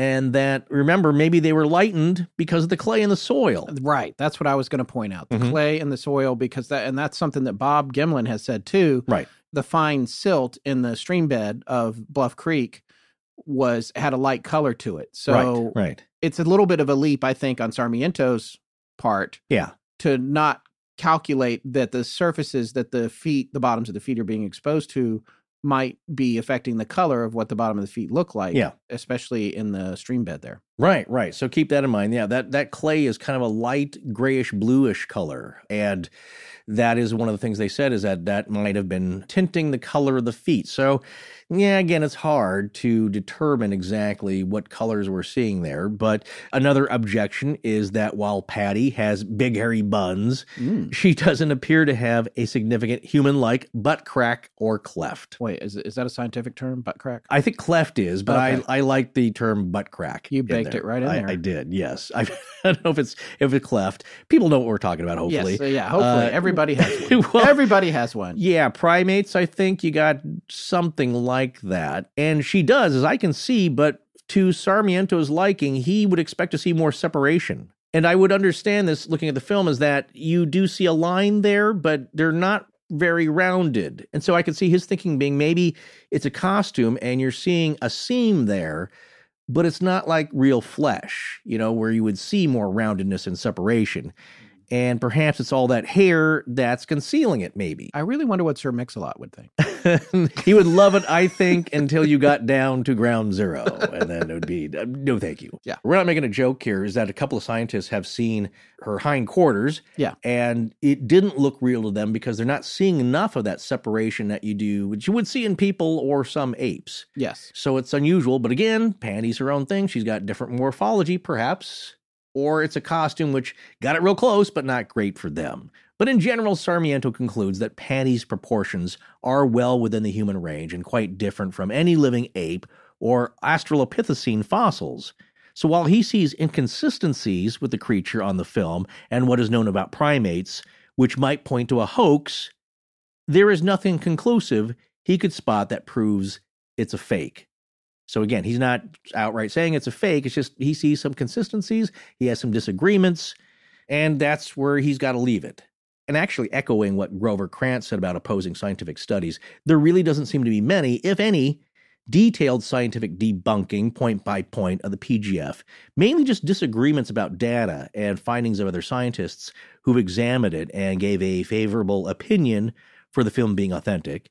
So I'm just saying that in case you were wondering if we were favoring or shading an opinion by omission we didn't really stumble across anything that's that's point by point, and we certainly would have presented it as well as a counterpoint. Okay, we're going to talk about another expert here. Uh, he was a certified forensic examiner. His name's Jeff Glickman, and this is fascinating because it's a different take, yet another take on Patty. Yeah, visual take, visual uh, image expert. Yes, and he was formerly with the North American Science Institute, which is no longer around, but they did a three-year study on the Patterson Gimlin film using intensive computer analysis.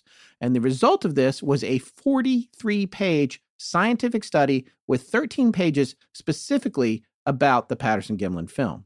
An interesting connection Jeff Glickman was recently commissioned by TIGHAR, that's the International Group for Historic Aircraft Recovery. Tiger, yes. Yes, to examine their findings from their Amelia Earhart investigation on Nikumaroro. These are the guys that uh, are the biggest proponents of the castaway theory. yeah, they, they, had some artifacts, and they had Jeff Glickman take a look at them. I found that to be an interesting connection there when you don't usually put Bigfoot together with Yes. Amelia, but everything's connected. Everything is So connected. Amelia, I'm sure she would be shocked by that. While Mr. Glickman seems to be a very well credentialed forensic examiner and had actually started his own company, Photek. Yeah, you ever heard of them? I think I have vaguely with in connection to investigations of Yeah, certain things. yeah. I think uh, they are an internationally recognized forensic image processing laboratory specializing in image enhancement and reconstruction. It should be noted here that the North American Science Institute does not seem, that's the one I mentioned earlier, Yeah. like a majorly recognized scientific organization.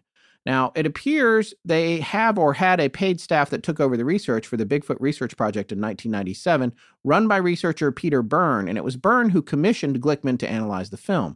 I'm just mentioning this in case there are any complaints that NASI is not a credible organization, but Glickman appears well suited for this analysis. I believe, yeah, we also came across info that NASI shut down right after the report was commissioned. Yes. I think according to Daegling. yeah, according says- to Daegling in his book on uh, page 131 of his book, if anybody wants to read more on that, Daegling talks about Glickman. Right. Glickman's research report was titled Toward a Resolution of the Bigfoot Phenomenon, and it was issued in June 1998 and contains 11 points of findings that are summarized as follows.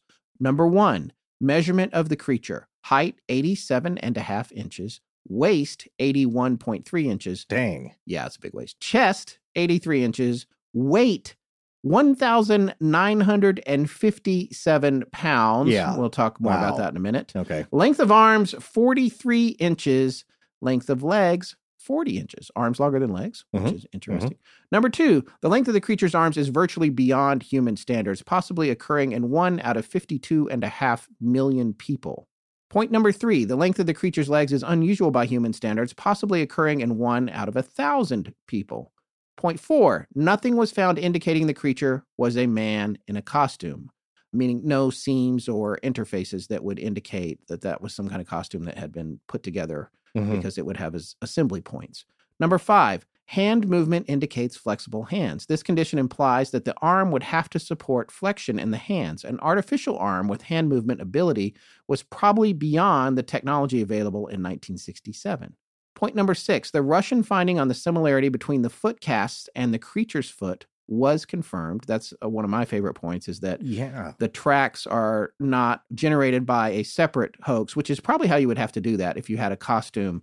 You would need to Mhm. treat the tracks and the costume as two separate things that you had to deal with. Right, meaning that the foot on the costume then is actually what made the tracks, or you have to then make another contraption that puts, you know, that has a tremendous amount of weight. Yes. That's what people were suggesting, like, well, that's possible too. It's like, yeah, but is it probable that you would then have this other contraption that makes a really heavy depression with the same exact foot characteristics? Yes, and you have to get to and from the scene of the crime without leaving any tracks or marks anywhere else. True that, yes. Yeah. So there are some theories on that, something about cars riding along next to you. This is not a place where you could drive a car, so that doesn't work.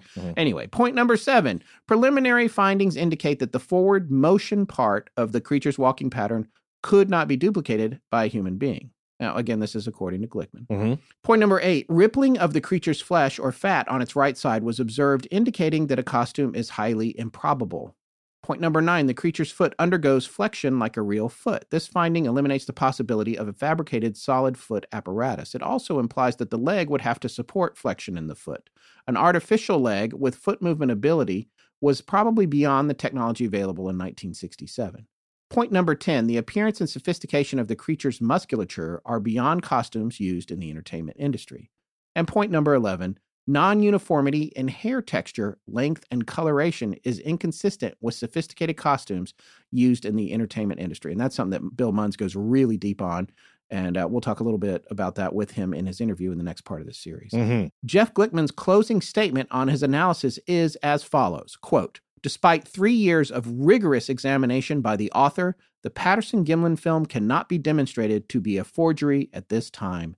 End quote. Mhm. So, getting back to that astronomical weight. Yeah, uh, that's the one uh, thing that uh, a lot of other uh, even proponents of the film disagree with is that that seems a, like a very high calculation of weight. Yes, and apologies to you, Patty, for having this discussion without giving you a chance to to To chime defend in. herself. Yes, it's, uh, it's holiday weight. Yes, Yes. this is a, a one ton. The main criticism about Glickman's findings is that high weight calculation at 1,957 pounds. Now, in order to estimate the weight of Patty, researchers also need to estimate her height while standing fully erect, which she never does in the film clip because she's walking the whole time. Since each of the major researchers that have put forth estimates use different frames of the film for their calculations of walking height, their numbers differ in the amount of inches added to determine standing height. Yeah, she kind of hunches over. She's got huge traps, as the guys in the gym would say, a Yeah. huge trapezius. To get decent findings on her proportions, you have to have her standing fully erect, still Yes. at the top of her height, which she never does in the film. Right. And here's where you're going to see these heights are a little bit all over the place. Uh, Dr. Grover Krantz estimated a maximum walking height of 72 inches or six feet tall. John Green, 80 inches. Dmitry Bayanov and Igor Burtsev around 78 inches. And Jeff Glickman, 87 inches. Yeah, so you can see his height estimates are Higher. Yeah, Which would affect others. his weight. Yeah, Exactly, Yeah, right. exactly. So, how much do you add to the estimated walking height to determine a height standing fully erect and thus an approximation of the weight? Well, Dr. Krantz used a calculation of adding 8 to 8.5% to the walking height and arrived at a standing height of 87.5 inches tall or 7 foot 3.5 inches. From this, biomedical researcher Dr. Henner Fahrenbach estimated the weight was more likely closer to 542 pounds or 245.8 kilograms. Yeah, I think that 542 pounds is easier for a lot of other researchers to swallow Yeah. than the 1957 poundage there. But I believe Jeff Glickman never revised that. He stood by that figure. He's like, well, that's what I got. Yeah. You guys work it out yourselves. Well, everybody's sticking to their guns. right. Well, remember Dr. John Napier? No, I don't. Uh, Did we talk about him already? yeah, it was it was hours ago for the listener, weeks ago for us. Yes. Well, Napier was a British orthopedic surgeon, primatologist, and paleoanthropologist, a specialist in hands and feet of humans and primates, and was one of the scientists at the Smithsonian screening back in 1969. Remember right. that, oh, right? yes. Yeah. Now I remember him. Yes. Yeah, there you go. Well, Napier was at one time director of their primate biology program and was one of the first well known scientists to study Bigfoot, becoming fascinated enough by the evidence he'd seen to write his own books from 1973 entitled Bigfoot, the Sasquatch and Yeti in Myth and Reality. And I think just Bigfoot is the title from 1974, but that may be just a reprint title, maybe just the one book there from 73. Well, Napier, if you remember, also studied the cripple foot track and the dermal ridges on the footprints. That I think really hooked him. uh, Right. th- those dermal ridges. Well, anyway, this guy's no slouch. He's no he's no crackpot here. An expert in exactly what you want hands and feet of primates and people. So Napier was convinced that Sasquatch existed, and he said so in his book, but he didn't think the Patterson Gimlin film was real. But it seems, on the other hand, he may have been on the fence about the film because you can find somewhat conflicting statements by him regarding the PGF. However, these may be taken out of context, and we must admit we haven't read his book entirely. So they just seem a little conflicted. I'm going to go with him being just kind of on the fence. Again, he's giving it the possibility Sasquatch being real. He's not sure about the PGF though. For example, saying in his book, quote, "There was nothing in this film which would prove conclusively that this was a hoax." And he says this on page 89. And then on page 95, saying, quote, there is little doubt that the scientific evidence taken collectively points to a hoax of some kind. The creature shown in the film does not stand up well to functional analysis, end quote. So he's kind of vacillating here a little bit, sounds like. I don't know what to make of those two quotes from the same book. Uh, yeah. He's saying that he's not sure, and then he's like, well, but also it's not real solid not entirely kosher for him. And the two main problems that Napier had with Patty involved her feet, and he was an expert in primate hands and feet, remember? So yes. uh, he thought the length of the footprints were at odds with her estimated height, and that the footprints were of the hourglass type, which he thought were suspicious. I'm not sure about that. To me, they seem pretty rectangular, you know, not much shape to them. So, in any case, that's one thing he had a problem with, but I'm not sure what he meant by that because they don't seem to have an hourglass shape or any kind of longitudinal arch to me. But like everyone else, Napier is making assessments based on indirect evidence from the images in the film and footprint castings, even though he thought this indirect evidence was inconclusive and not solid so as to prove Bigfoot was real to him anyway.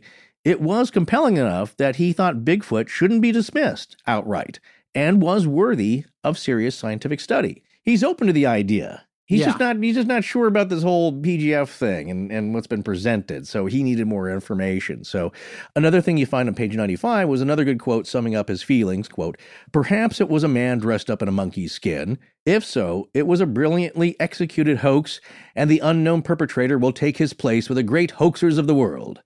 Perhaps it was the first film of a new type of hominid, quite unknown to science, in which case Roger Patterson deserves to rank with Dubois, the discoverer of Pithecanthropus erectus, or Raymond Dart of Johannesburg, the man who introduced the world to its immediate human ancestor, Australopithecus africanus. Okay, we got just a few more guys to talk about here. These uh, a little bit less information on them, but still they're important in the big picture. Mm-hmm. One of them is Bernard Heuvelmans, or Heuvelmans. Heuven, it's H E U V E L M A N S. Uh, mm-hmm. Bernard was a Belgian French zoologist, field researcher, and explorer known as one of the founding fathers of cryptozoology. He was also inspired by our man Ivan T. Sanderson, who you may have heard us talk about many times, even in this series, mm-hmm.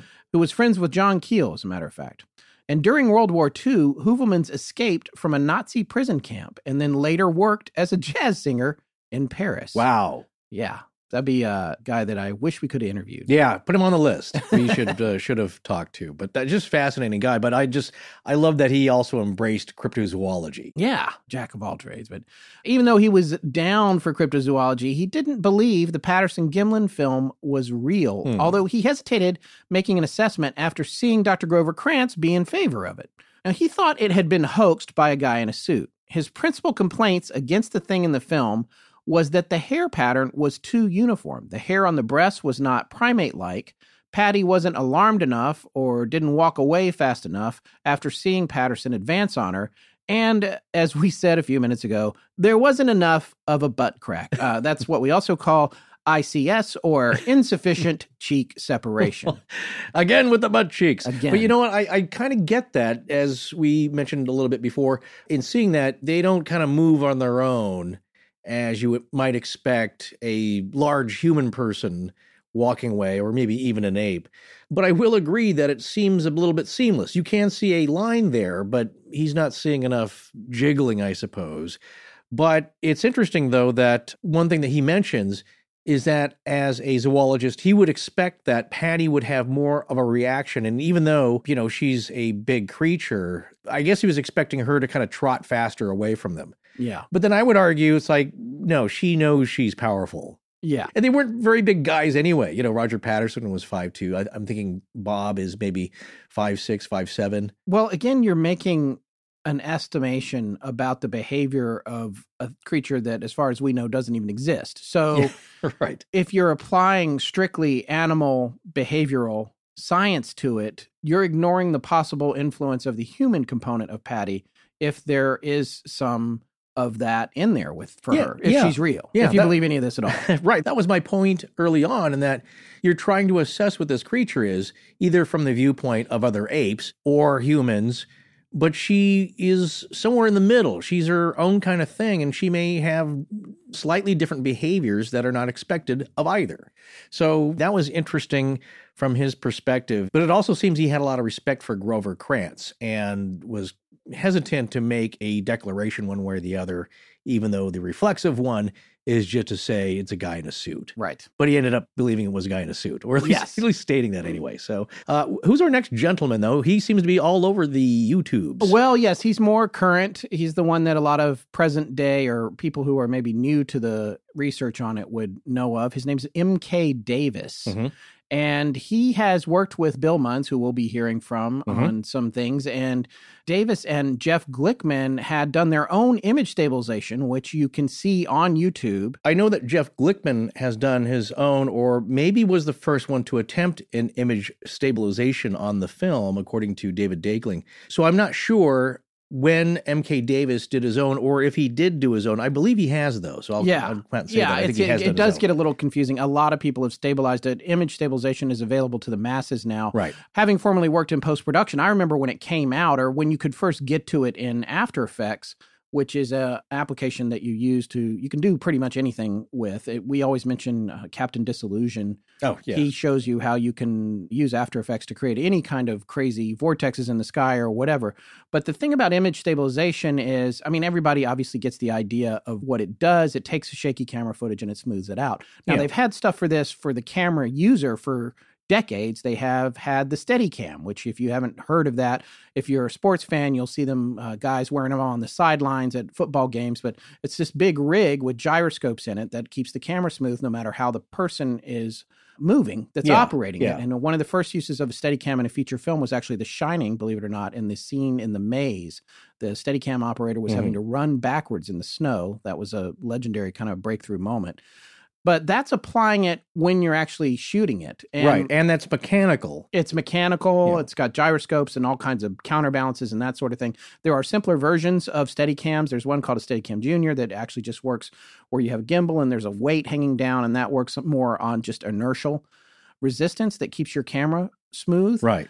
You know, for me, when I'm looking back, I seem to remember that image stabilization came out in software in digital nonlinear post production and editing and that sort of thing.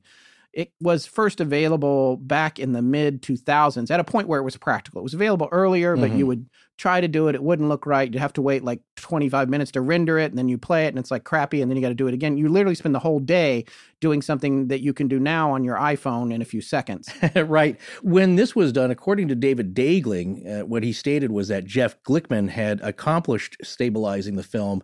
And Daegling saw this version back in 1996. right. And he was pretty impressed with it because this is where Glickman had lined up the same registration points in different frames of the film. So basically, you could take a, a connect the dots outline of maybe where Patty was at her joints and where she's moving in one frame and match that to a consecutive frame with the same registration points. And then you line those up. And then when you play that back, what people will notice is that then the background really looks like it's jumping around. It jumps all around, right? Because you're Yeah. selecting an object in the frame and telling it to be still. Yes, exactly. Right, right. So then the background has to jump around. Something Yeah. has to move, but Patty is still, and the results are amazing. And it effectively eliminates the camera shake to at least a much more viewable degree.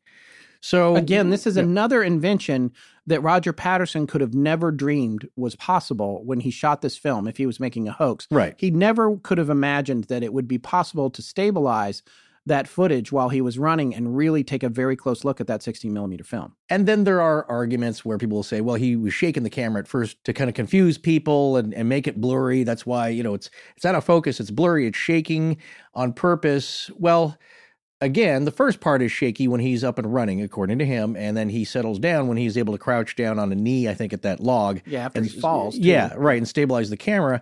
And the actual film is not all that blurry and grainy. Again, I want to make this point because I see this even in the literature when people are talking about it that you know it's really grainy, it's blurry, it's it's not good footage. It actually is good footage. It's just what you're seeing of Patty when she's in close up is being blown up completely. So when you see that uh, high definition or the 5K image that's on our website of the whole frame, you can see she's actually little in the whole frame around her. So she's being blown up, and then you're seeing the film grain, which for its time in film stock was actually pretty good. But getting back to MK Davis, he's on the show Killing Bigfoot, which I do not watch because I don't have cable, but I did happen to catch an episode of it, and you get to see him at his home, his little laboratory setup where he's got microscopes and he can analyze things like hair and and film, and he's he's really serious about it. And he's posted a lot of quality videos on YouTube with some interesting analysis where he goes Yeah. through and he just talks about it and he knows his way around a computer. I'll say that. And then as far as uh, uh, Photoshop, he knows what he's doing. So he's able to present pretty compelling evidence on his own and has put forth quite a bit. But there was something that he found apparently in one of the frames that is a little bit controversial, isn't it? Yeah, there's a flash like in a single frame of the film, and Davis came to the conclusion that it was a muzzle flash or that a bullet had been fired from a gun and it was a shot from a gun. And then this just goes into this entire theory about the possibility of a Bigfoot massacre at the hands of loggers who apparently, when they come across Bigfoots, they're supposed to keep it quiet so they can keep logging. I mean, there's just this whole complex theory about it. The thing I do want to say about it is, you know, we'll hear from Bill Munns on this. He has something to say Mhm. about it. It's pretty interesting. He has analyzed the film frame by frame, every known copy of it and every available copy of it at high resolution. And he defines the flash as just an artifact on the film. And that whole theory to him is absurd to Mr. Munns. The thing is, for every theory there is about the film, there's somebody else who thinks that that theory is absurd. All due respect to both gentlemen. I personally don't believe that it's a muzzle flash, and I personally don't believe that there was a Bigfoot massacre.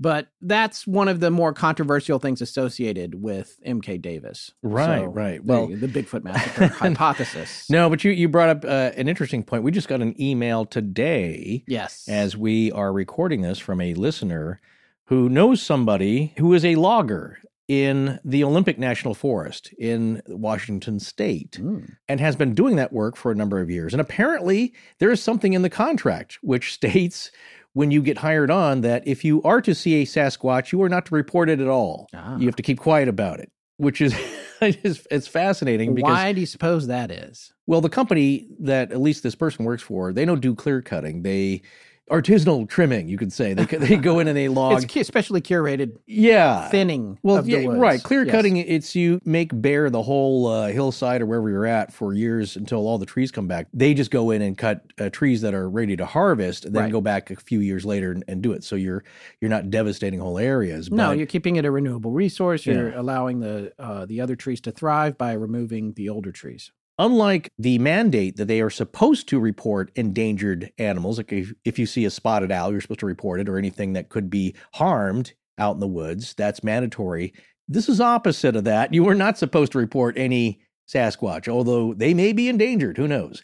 But one theory put forth is that if you were to report that and then suddenly it blows up into a news item and people come in there, it's going to hamper your ability to profit from that parcel of land. So, What we're talking about here is a corporate acceptance of the idea that Sasquatch may in fact be real, and if it is, we are not to mention it because we'd like to continue logging. yeah, we don't Okay. need any trouble around here or reports or wackos or whatever you're going to bring in with all that attention, possibly by reporting that, or, or who knows what authority is going to come in and, and squeeze you out of there. So, to avoid all that, just keep mum about the whole thing. But do report the spotted owl. Well, you have to. That is law. Yeah, so that- this here's the interesting thing. Yeah. So they can get away with this because there's probably no law that says they have to report a Sasquatch. Right. So they can Well- say, hey, well, we can take this one off the list of what could- we could get prosecuted for. Because all they can do is slap them on the wrist and be like, you should have told us about there was a Bigfoot up there. Well, I, but you're not going to jail because we didn't pass a law saying that it was illegal not to report the Sasquatch you saw while you were cutting down trees. Yeah, it has not made its way into law. right. And then if it does statute that, then the government's, oh, yeah, we have to admit that Bigfoot might be out there. It just, it's a whole can of worms. It's you don't want to go down that squatch road, but with endangered species, certainly there are statutes where they're trying to protect them, so you have to report that. But apparently, this listener and their spouse say they know people who have seen footprints, Bigfoot uh, tracks, and Yeah. have had Sasquatch encounters themselves. Well, there you go. That goes back to one of our ideas about corporations or corporate entities doing something that's an acknowledgement of something strange, but it happens so much that they had to say something about it. And, and it's not like the Queen Mary, where people will claim, like, well, they're just doing that to sell tickets to their ghost tour. yeah. There's no one going out there. These places are very remote where they're doing their work. Well, there you go. That's kind of coming to the end here of our scientist roundup. And I thought it would be apropos to end on some of the thoughts of Dr. Grover Krantz, just on his overview of the scientific community and their feelings in general about this topic. Because I think no matter what you feel about Dr. Krantz's observations or his stance on Bigfoot, I think they sum up very nicely, just in general, from his perspective as a scientist who was well respected.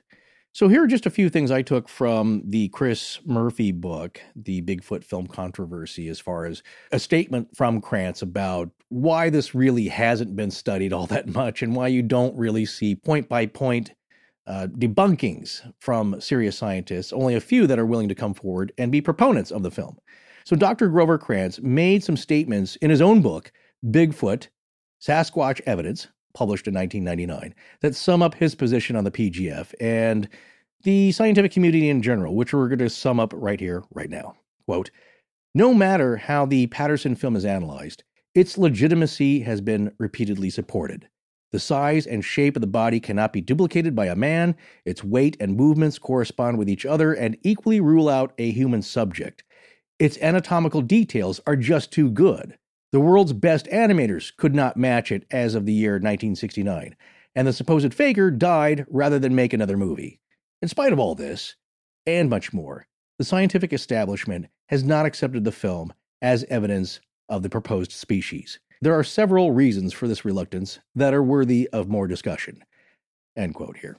And of course, as we stated previously here, those declarations, those conclusions, David Daegling and other anthropologists thought were just a little too reckless, a little too accepting. Yeah. Not, Well, not yeah, it's. Krantz went into the whole thing skeptical, and then he came around on it, and then he became a kind of an evangelist for the topic, and confirmation bias probably crept into his presentation of information. But that doesn't change the fact that at the time he was a very well respected academic mind, and his theories and ideas carried a lot of weight. So you can look at his final conclusions and say, well, at this point, he wanted to believe. He did want to believe. I believe that's the point that he got to Yeah. but it's different between Dr. Grover Krantz wanting to believe and a guy in a basement who learned everything about Bigfoot on the internet in a couple of weeks.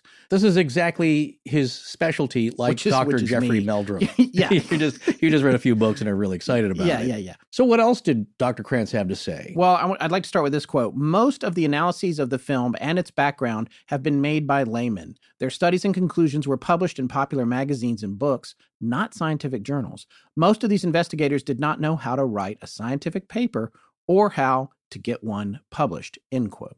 So, if they had submitted them, they probably wouldn't have been taken seriously by the editors because the subject isn't taken seriously. Therefore, the potentially concerned scientists were unaware of the great quantity and quality of evidence. None of them wanted to look into it until someone else verified it. Since this was the prevailing attitude, not much analysis happened because no one wanted to look foolish. And that's the funny thing about this. I just want to interject here. Mhm. You basically molded this point out of your overall analysis for this section of our show, for this series.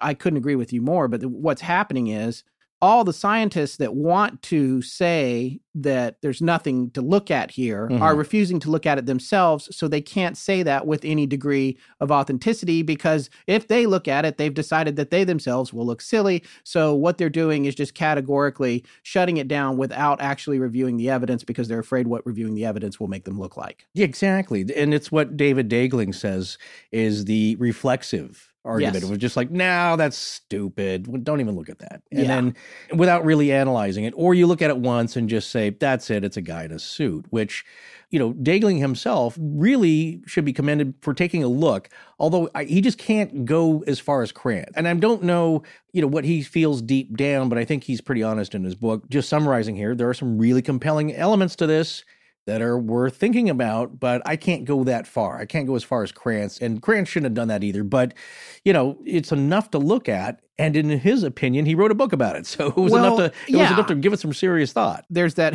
I know we already talked about unpacking things. I don't I don't want to No, unpack please. this, but Yeah. what I do want to do this is another expression that seems to be creeping into the zeitgeist these days, the stay in your lane, right? and this, so that's a thing that I'm hearing a lot lately. And one of the things that Daegling does in his book is he gets kind of speculative on Hollywood and costume making and how costumes work and proposes how a costume might work for Patty. And the bottom line is he doesn't know anything about that.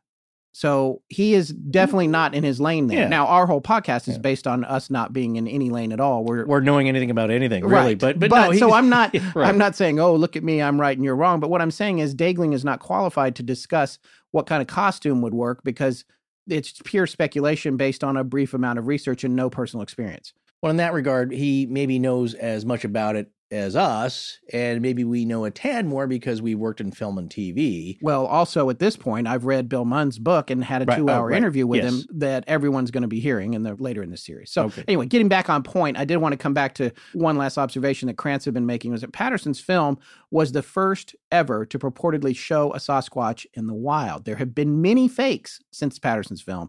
Krantz had seen eight of them, and they were all fake in his opinion. So, given the amount of hoaxing, it's not surprising there's not much scientific interest in the years since. And that makes sense because if you got all these hoaxes, your scientists can't all just sit around looking at whatever Bigfoot Yeah. movie Yeah. Joe Blow made last week. right. Yeah. Well, you get tired of it and it really muddies the water and then you don't even want to take a look at it. But it's not just that either because there's another element here which is anathema, abhorrent to the scientific community, and that is, you know, even fewer scientists want to study the Sasquatch because of the quote unquote lunatic fringe, making connections to quote Sasquatch moving through space time warps, riding in UFOs, making telepathic connections, showing superior intelligence, and the like. End quote. That's from Krantz saying that. I feel like you might be a card carrying member of the Lunatic Fringe, Mr.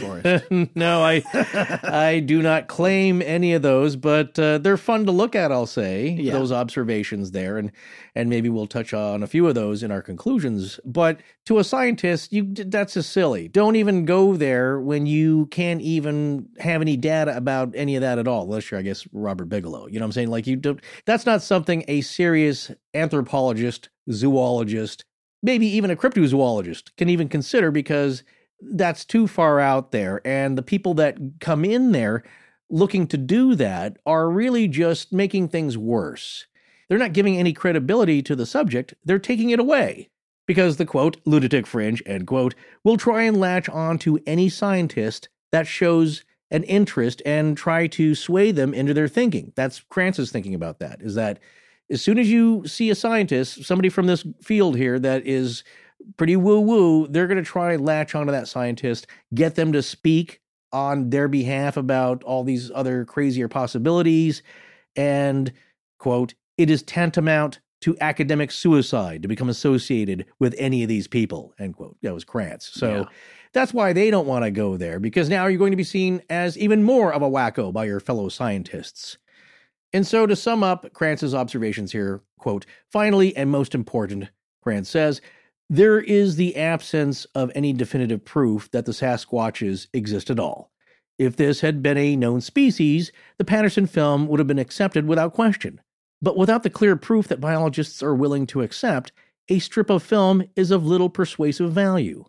Of course, a film like this would have been accepted as fairly good evidence for a new species of cat or skunk, but even then, the type of specimen would still have to be collected to make it official.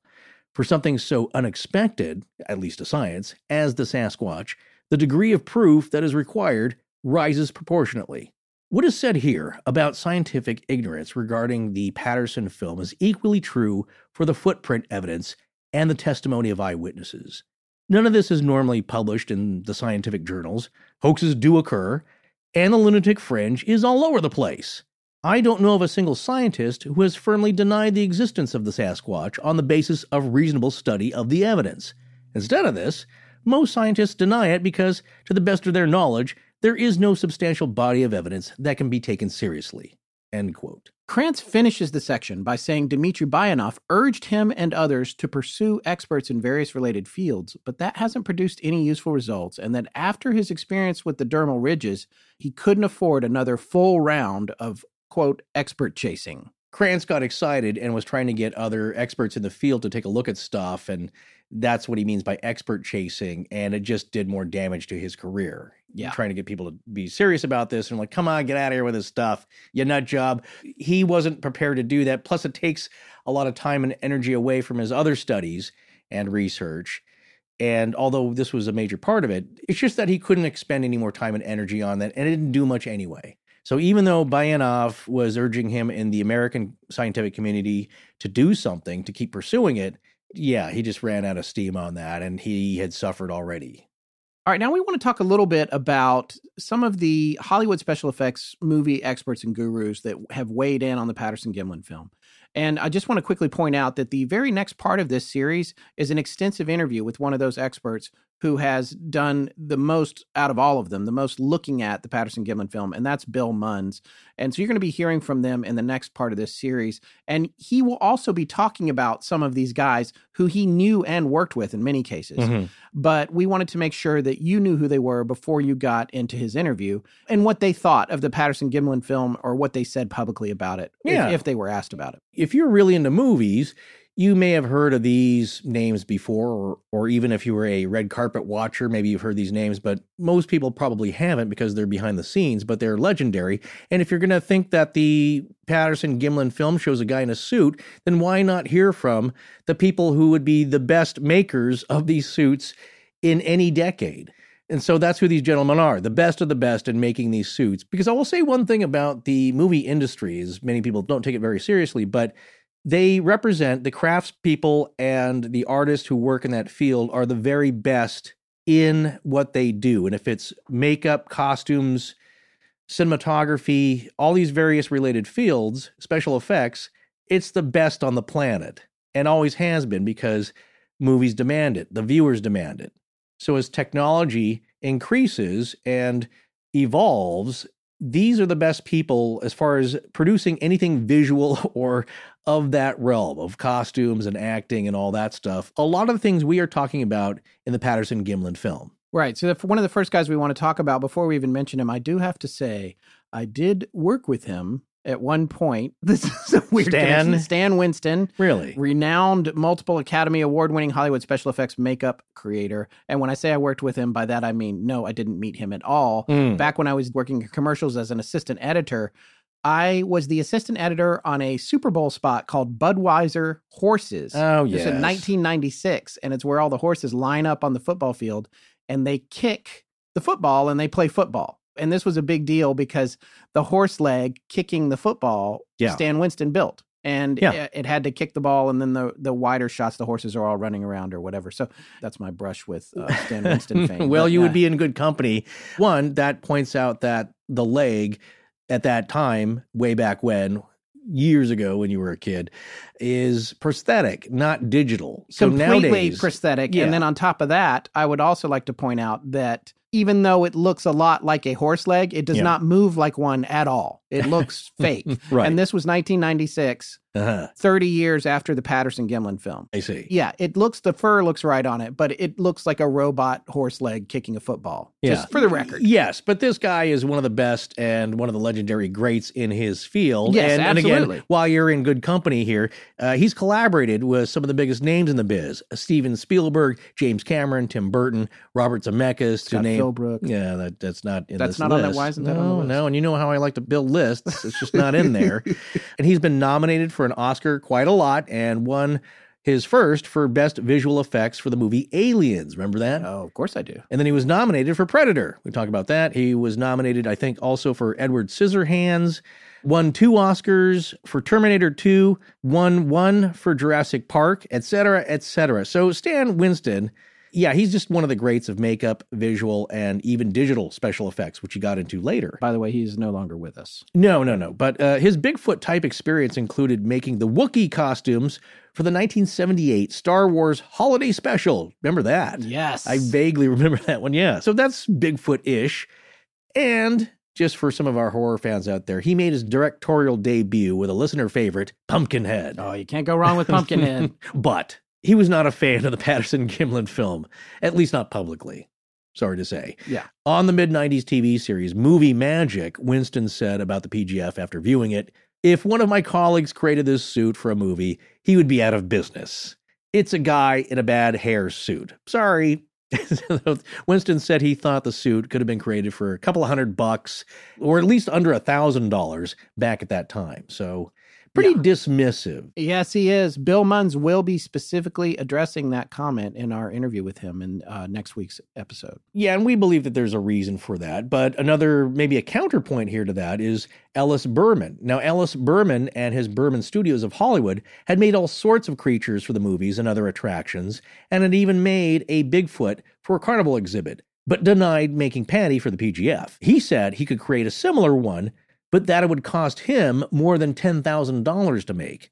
So maybe just Stan Winston had better wholesale suppliers. I don't know where well, he's again, getting the cheap deal on that. I don't want to spoil what Mr. Munns says, but the, right. it is it is critically important to what he thought of Stan's analysis of the film. So oh, I'm, sure, going to sure. save it for next week. Right. Well, tell us though about another Hollywood legend. He's he's another great up there, and maybe even more ape experience, but maybe of that same ilk. yeah, uh, Rick Baker. A lot of people will know his name. He was nominated for an Academy Award a record 11 times and won seven times. His first for an American werewolf in London. Oh, that was so cool, that transformation yeah, scene. it was amazing. Yeah. And the werewolf creature for Michael Jackson's Thriller video. Oh, yeah, classic. Baker was an assistant to another special effects makeup legend, Dick Smith for the movie The Exorcist. Oh, yes. But for ape like costumes, Rick Baker is pretty knowledgeable as well, first working on the costume and acting as King Kong for the 1976 movie, having been nominated for an Oscar and winning a BAFTA award for Greystoke, The Legend of Tarzan, Lord of the Apes in 84. And then in 1987, he won the Academy Award for his Bigfoot costume for the classic Harry and the Hendersons, uh, part of which was yeah. just for sale like last week. Remember? Oh, the versions. Yeah. yeah. but not the whole thing. I think. No, well, no, for the cheaper deal. No, someone had bought the whole. No, right. there was a whole version of it from the film, but wow. I think it was like twenty thousand dollars. Yeah, I think so you could buy. There, there's a, a note, by the way. If you saw that in the woods, you would not. It was comical looking. So, yeah, it was. Yes, yeah. but anyway, um, but he knows what he's talking about when it comes to apes. I would say. Yes, and Baker also was not a fan of Patty in the Patterson Gimlin film, oh. saying on Geraldo Rivera's 1992 show, "Now it can be told." That it, quote, looked like cheap fake fur. Hmm. Baker also, it seems, relayed a rumor he'd heard that fellow special effects makeup creator John Chambers had sold a crappy walk around suit, in quotes, as a, quote, gag to be played on the guy that shot it end quote. Meaning we take it to Patterson. I don't know if this means that the bad suit was meant to cheat or fool Patterson into paying for an inferior product, but later on, Rick Baker's studio stated that Baker didn't believe that rumor was true anymore. Yeah, it's kind of a funny thing to pass along because you're implying that John Chambers would then be playing a joke on Roger Patterson. Yeah. But it's just like, yeah, he paid a thousand dollars and I gave him a crappy suit. And it's just a funny Hollywood insider kind of thing, uh, hearing about John Chambers. Well, speaking of John Chambers, let's talk about John Chambers. Oh, another Hollywood special effects prosthetic makeup artist legend. And maybe something you don't know here. I, I'm sure you know it. Maybe you haven't made this connection yet. Well, Chambers is best known for creating the groundbreaking flexible face masks and prosthetics for Planet of the Apes movie series. Ah, Remember that? Oh, of course. of course. Remember Cornelius, Dr. Zaius, classics, yes. right? And he won an honorary Oscar for his work in 1969 and was also the first motion picture makeup artist to receive a star on the Hollywood Walk of Fame. That was an honorary Oscar because there was no category at the time, right? That's right. I think that category did not come into existence until 81 or, right. or sometime in the 80s. Yeah. So he was truly groundbreaking in that sense and very well respected.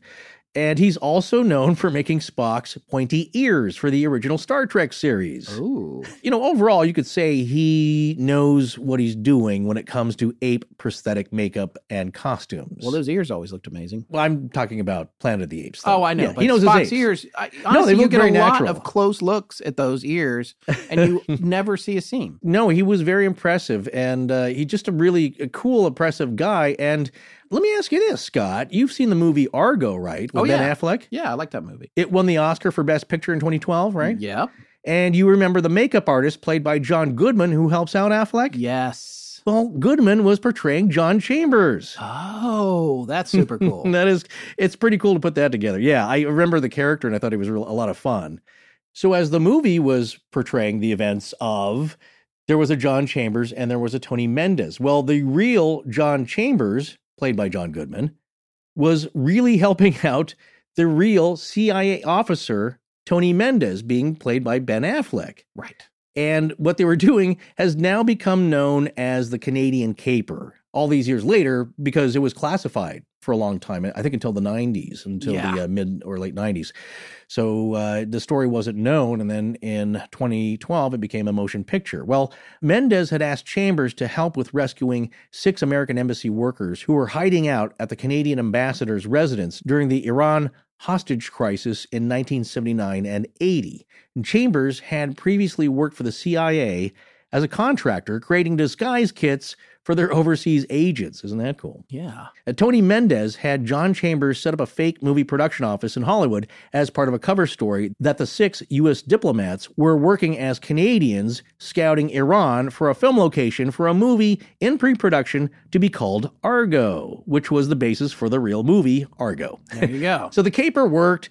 The Americans escaped. Here you go with your one of your favorite things in the world, a hmm. spoiler. Dude, it's a I'm just it's saying, a it's a you real can't help it. You Oh, guess have- what? If you At the talk end about a movie, you have to tell how it ends. That's just it's in your nature. Well, this is important and you could not sp- Wait, is look, it pertinent to the Bigfoot? It story? is Okay. because, as I said before you so rudely interrupted me, the caper worked, the Americans escaped, and Chambers was awarded the Intelligence Medal of Merit from the CIA. yeah. Well, See, there you go. that's pretty cool. Well, tell us how Chambers is connected to the PGF. Well, he passed away in 2001. He was 78 years old, but at some point, he was probably living at the Motion Picture Country Home, a retirement community with hospital care for folks who used to work in the film and television industry.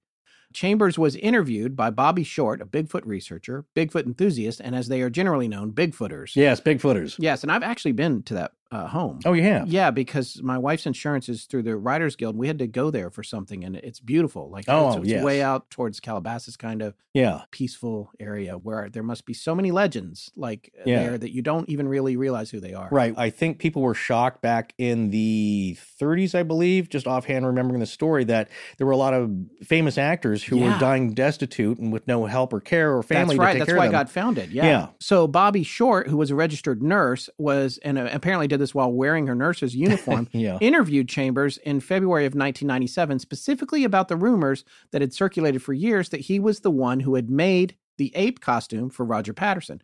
During the interview, Chambers denied any connection with the Patterson Gimlin film and gave a now famous quote about it within the Bigfooters community saying, quote, I'm good, but not that good, end quote. Yeah. Chambers went on to say that in his opinion, neither he nor anyone else could have made the Bigfoot scene in the Patterson Gimlin film. Years earlier, before 1975, we guess, because that's when their book came out, Robert and Frances Guenette, authors of Bigfoot the Mysterious Monster, had interviewed Chambers, and he told them, quote, that if the creature is a man in a suit, then it's no ordinary gorilla suit. It is not something they bought or rented in a store. It would have to be something tailor made, end quote. Chambers also said that if it was a suit, then he thought it might have been made out of real animal fur. Yeah, looked that good to him. Chambers also admitted to Bobbie Short, the nurse, that he was aware of the circulating rumors that he was the PGF ape suit creator, but never came out and corrected them because it was good for his reputation. Again, that's a testament to the suit being very good, as we've all heard repeatedly. Yeah. So he's willing to take credit for it, kind of just by not saying a anything. lot of people are willing to take credit for it either by not saying something or by saying something like if you go back to the Morris family saying, "Hey, Right. we made that suit. That's Yeah. our suit. By the way, here's our giant store full of costumes." Yeah, which I'd So- love to visit in Charlotte. But no, yes, I'm a ho- I'm planning to visit it, although they might be Yeah. mad at me, so well, I, I might not say who I am when I go in there. Look, you, you can look at it both ways here. One is that the suit is so good, you're willing to kind of latch yourself onto it in some way. Or think about this the suit is so good that two of the big heavyweights in prosthetic costume making in Hollywood's have to poo poo it. Like, no, come on, that's not that yeah, great. we can I make could that. do that. right, and that's Yeah. another thing that Munns talks about is your reputation as a costumer Right. Is affected by how you react to something that nobody can figure out what it is. Sure, it's sure. better to say, "Oh yeah, I could do that. Of course, I can do that." Wait, you. Yeah. Uh, by the way, I'm available for your next movie. I have an opening, yeah, Yeah. coming up. But no, you because if you said, "Geez, that looks so good," I can't do that. It's like, oh Right. well, then we're going to find We're somebody who can. you. Yeah, what do you do? You, well, we thought you could handle this, so of course it's easy. That thing looks like a piece of crap, and you could do it in your sleep for a couple hundred bucks. right. But let's talk about somebody who also made costumes, I think on his own, but he also acted in them a lot, and that's Janos Prohaska. Now, John Green had shown the PGF to Hungarian actor and stunt mime Janos Prohaska, who thought that the creature in the film looked pretty authentic. And I want to point out here, real quick, this is something that I learned from reading Munns's book. The Yeah. performer in a costume like that is called the mime in The- general. yeah, yeah. And so if you look at Andy Serkis, he would be called the mime, you know, Right. until he got out of the costume, which he's an amazing actor, by the way. But the person in the costume, they generally refer to it as the mime. And Munns, when he's in his book talking about costumes, you'll hear him say the mime this and the mime that. You got to make sure the mime doesn't get too hot, isn't dehydrated, you know, Yeah. that kind of stuff. Oh, yeah, I, no, just no, thought, I thought it was fascinating because I didn't know that. So Janos or Janos, he's Hungarian, but he lived in the US and got a lot of work in TV and film. You know, he had a lot of experience playing various monsters, animals, and apes in costumes for television in the 1960s. Prohaska had played a gorilla in a few episodes of Gilligan's Island. he played an albino gorilla in the TV series Voyage to the Bottom of the Sea. Ah. And he also appeared on What's My Line? Remember that old TV show there where people had to guess what your occupation gonna is? say, they've I ac- redone it a billion times. Now. I actually saw that Gilligan's Island just a few days ago. Oh, you, seriously? yes, I did. And I Do you did not realize that's who I was looking at. Did Yeah. you see the gorilla? Yes, I did. Yeah, Yeah, right. So that was. Pretty Yeah, exactly. He's only credited for uh, I think that one episode, but he'd appeared a couple of times whenever there's a gorilla, of course. Yeah. So he probably brought his own costume, and they're like, "Well, that's pretty good." No way. I just read ahead. Okay, Oh. I'll wait for you to say this. Okay. Okay. He had made a monkey suit for his appearance on What's My Line. And uh, for the original OG Star Trek fans out there, Prohaska played the Horta in the Devil in the Dark episode, which was William Shatner's favorite episode. And the very first time Bones, Dr. McCoy says, I'm a doctor, not a blank. You fill in the blank there, Yes. whatever he's saying. So, and in this case, it was a bricklayer because when Captain Kirk asked Dr. McCoy to heal the Horta, it kind of looks like this blobular stone thing. Oh, It's I pretty know what it looks like. Yeah. This is what I was so excited about. I know that episode backwards and forwards. Oh, you do? oh, yeah. But I'm going to let you finish this sentence before Oh, I jump in All right. with my Spock impression. It was a well liked episode. Leonard Nimoy also thought that Devil in the Dark was a wonderful episode, and that Leonard Nimoy also narrated In Search of, which Yes. did an episode on the PGF. So once again, everything is connected. Well, and this is what I want to point out. In addition to this, the great scene in this was when Spock does a mind meld with the Horta. Because see, what's happening is Oh. it's this planet, and they're mining the planet. Mhm. And the Horta is this rock monster thing, and it's killing the miners like crazy. It Yeah. turns out it's killing the miners because the miners are inadvertently killing the Horta's babies. Now I'm doing Oh. spoilers. For Oh yeah, dang it! You know I was going to watch that. I know it came out in It's your chance 1968. to revenge, Oh. wasn't it? But I'm not sure what year. But the thing is, he Spock does the mind meld with the rock creature, Ah. and then he famously goes, pain. That's the thing. That's the thing he gets from the Horta. The Oh, Horta I is very upset because all her babies are being killed. right. So it's pain. It's really a great you go. performance from Yeah. Mr. Nimoy. Well, that's one character he played, and he made some of these costumes. I think he had to uh, So do a spot thing was edition. like, yeah, it crawled around. He would Yeah. have been down on his hands and knees with this outfit on his back because Yeah. it was very short and big, kind of blob rock thing that sort of moved like a hoop skirt. So he's played a fair amount of ape creatures in costumes on TV. And, you know, I think one main point to keep in mind here with Prohaska telling his, his story here is that he has a lot of experience acting in ape suits that were the best on TV at the time. You know, even though David Daegling would consider them schlocky, But that's all we got back then, and we all loved it. So these suits would be contemporary with the same era as what Patterson could have come up with in the mid to late 1960s. That's why I think it's important. You know what I'm saying? Here's a professional costumer. Yeah. If Patterson had the money, he would be hiring this guy to make it, Right. Not maybe trying to do it himself. Or Patterson was just a natural born costume maker of the best of his generation there, but he was a rodeo rider instead. Yeah. Prohaska was asked what he thought of the PGF, uh, you know, if he thought it was faked, and he said, I don't think so. To me, it looks very, very real. His conclusions were that to him, if it was a costume, it was, quote, remarkably realistic and sophisticated, the best costume he had ever seen.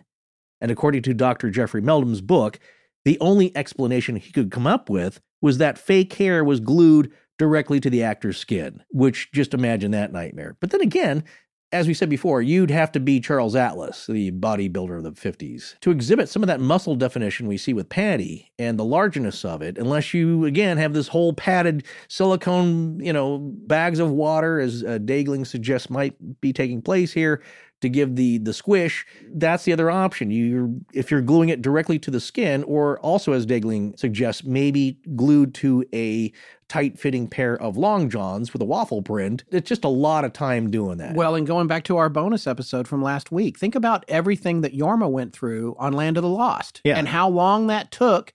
And then, by the way, take a look at what he looked like. It wasn't exactly the most realistic looking primate. I mean, it was based on Chaka, you know, and Yeah. so, But which, by the way, that BBC uh, recreation documentary, yeah, that's what their a recreation of, of Patty looked like. It Right. looked like Chaka. Chaka looked better. Yorma looked better. Oh, yeah. That's the No, whole his was- point. his was pretty good. So, Yeah.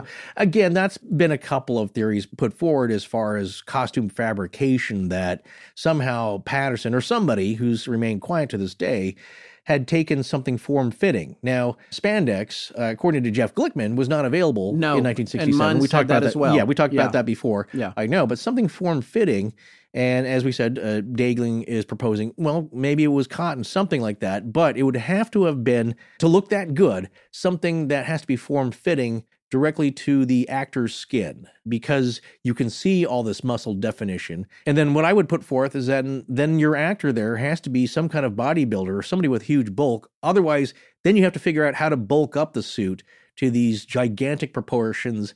And then you have to make it look good while you're walking in it. right. So it gets more, to me, more and more improbable the more you kind of stretch this out. By the way, stretch. Don't say pun Mm. intended. No. So uh, spandex actually came out 20 years later, according Uh. to Munns. 20 years later. So Right. that's pretty interesting. In fact, I'll read this just short quote Yeah. from Munns's book. In 1967, we didn't have the spandex stretch furs we have now from National Fiber Technology. We just had plain old fur cloth woven much like carpets are, with a base weave and a pile, the hair. And the base weave didn't have any real elasticity. We also had real animal pelts like bearskins. We had wefted human hair, the stuff common wigs are made of.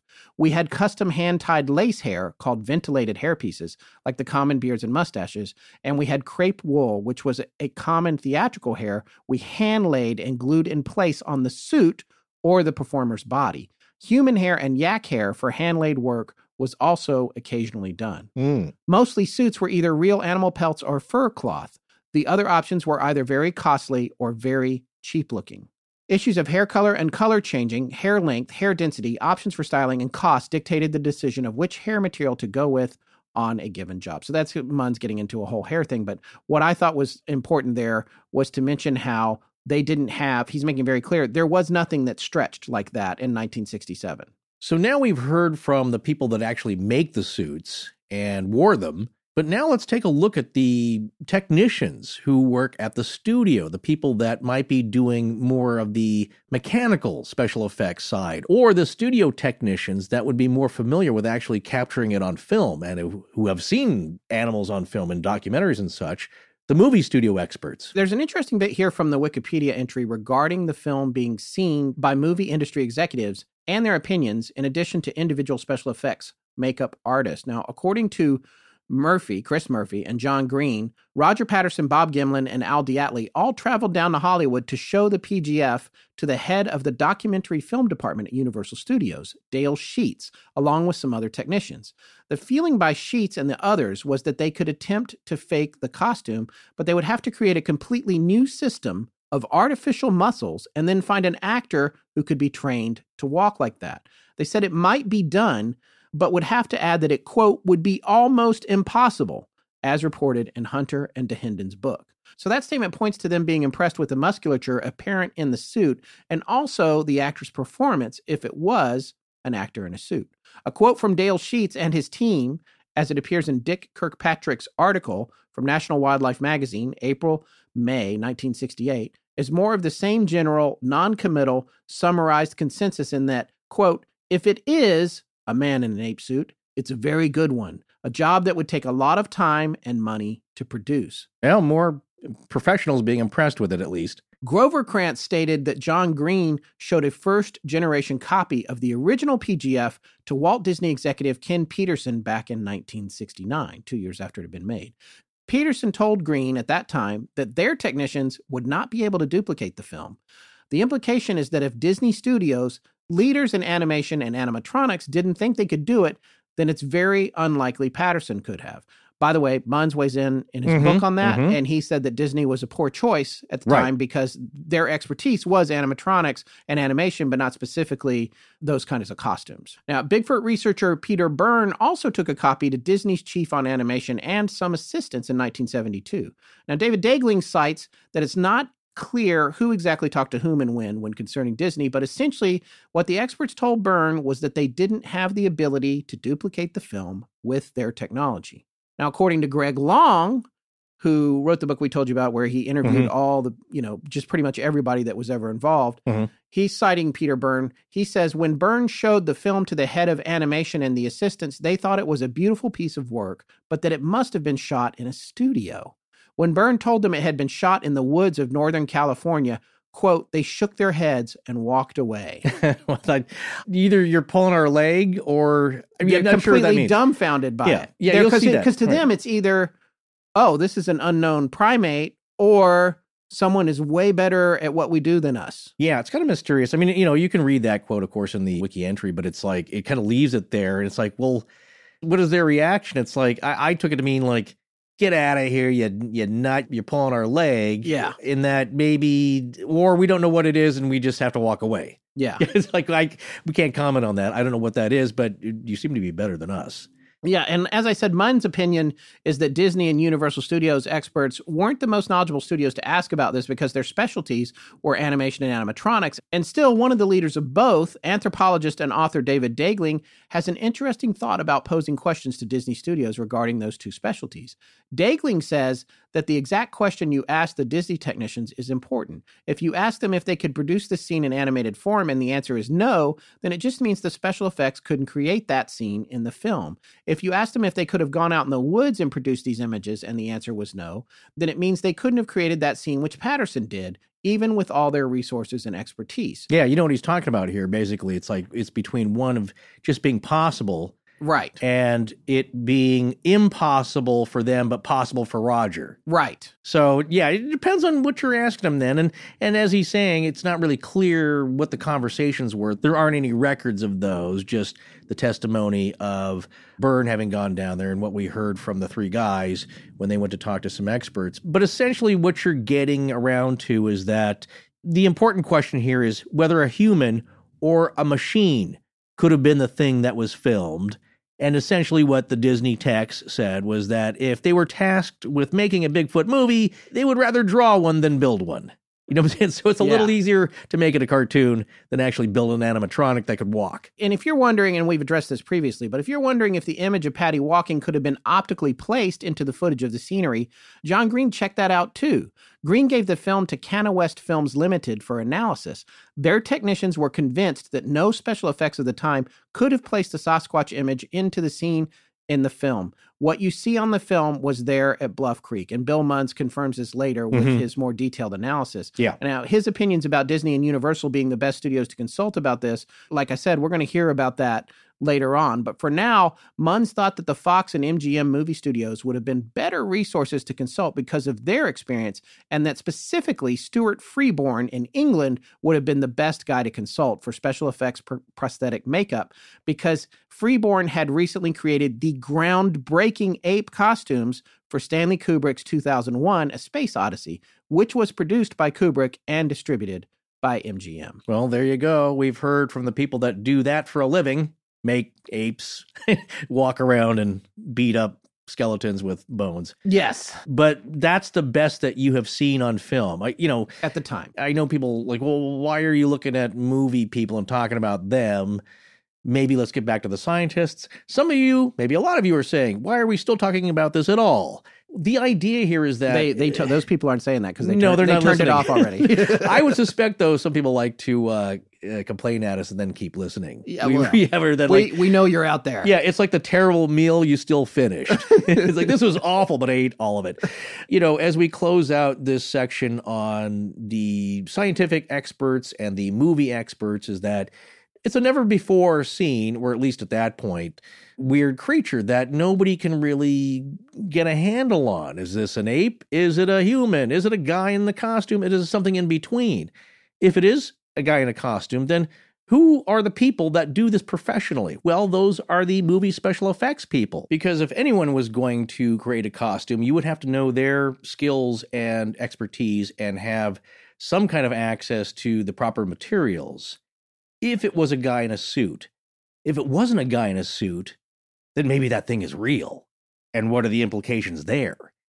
But no matter these two possibilities, the only thing we can do to properly analyze it in a logical and scientific manner is to go back to the film itself, which is why our next guest I think is perfect to hear from because not only is he an expert in creating motion picture special effects, costumes, and prosthetics, he's also now become an expert in analyzing the film itself.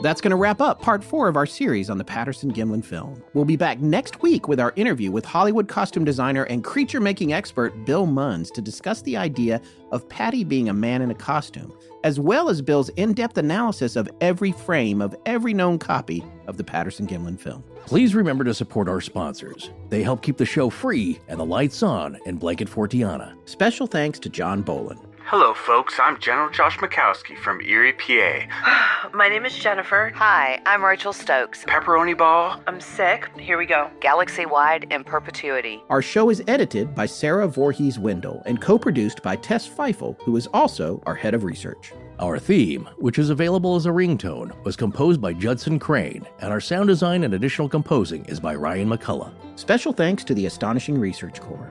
But most importantly, we want to thank you, our listeners. Visit our store at astonishinglegends.com or interact with us and other listeners on Twitter, Facebook, and Instagram. You can also support the show at patreon.com slash astonishinglegends, where patrons have access to additional bonus content. No part of this show may be reproduced anywhere without permission. Copyright Astonishing Legends Productions. Good night.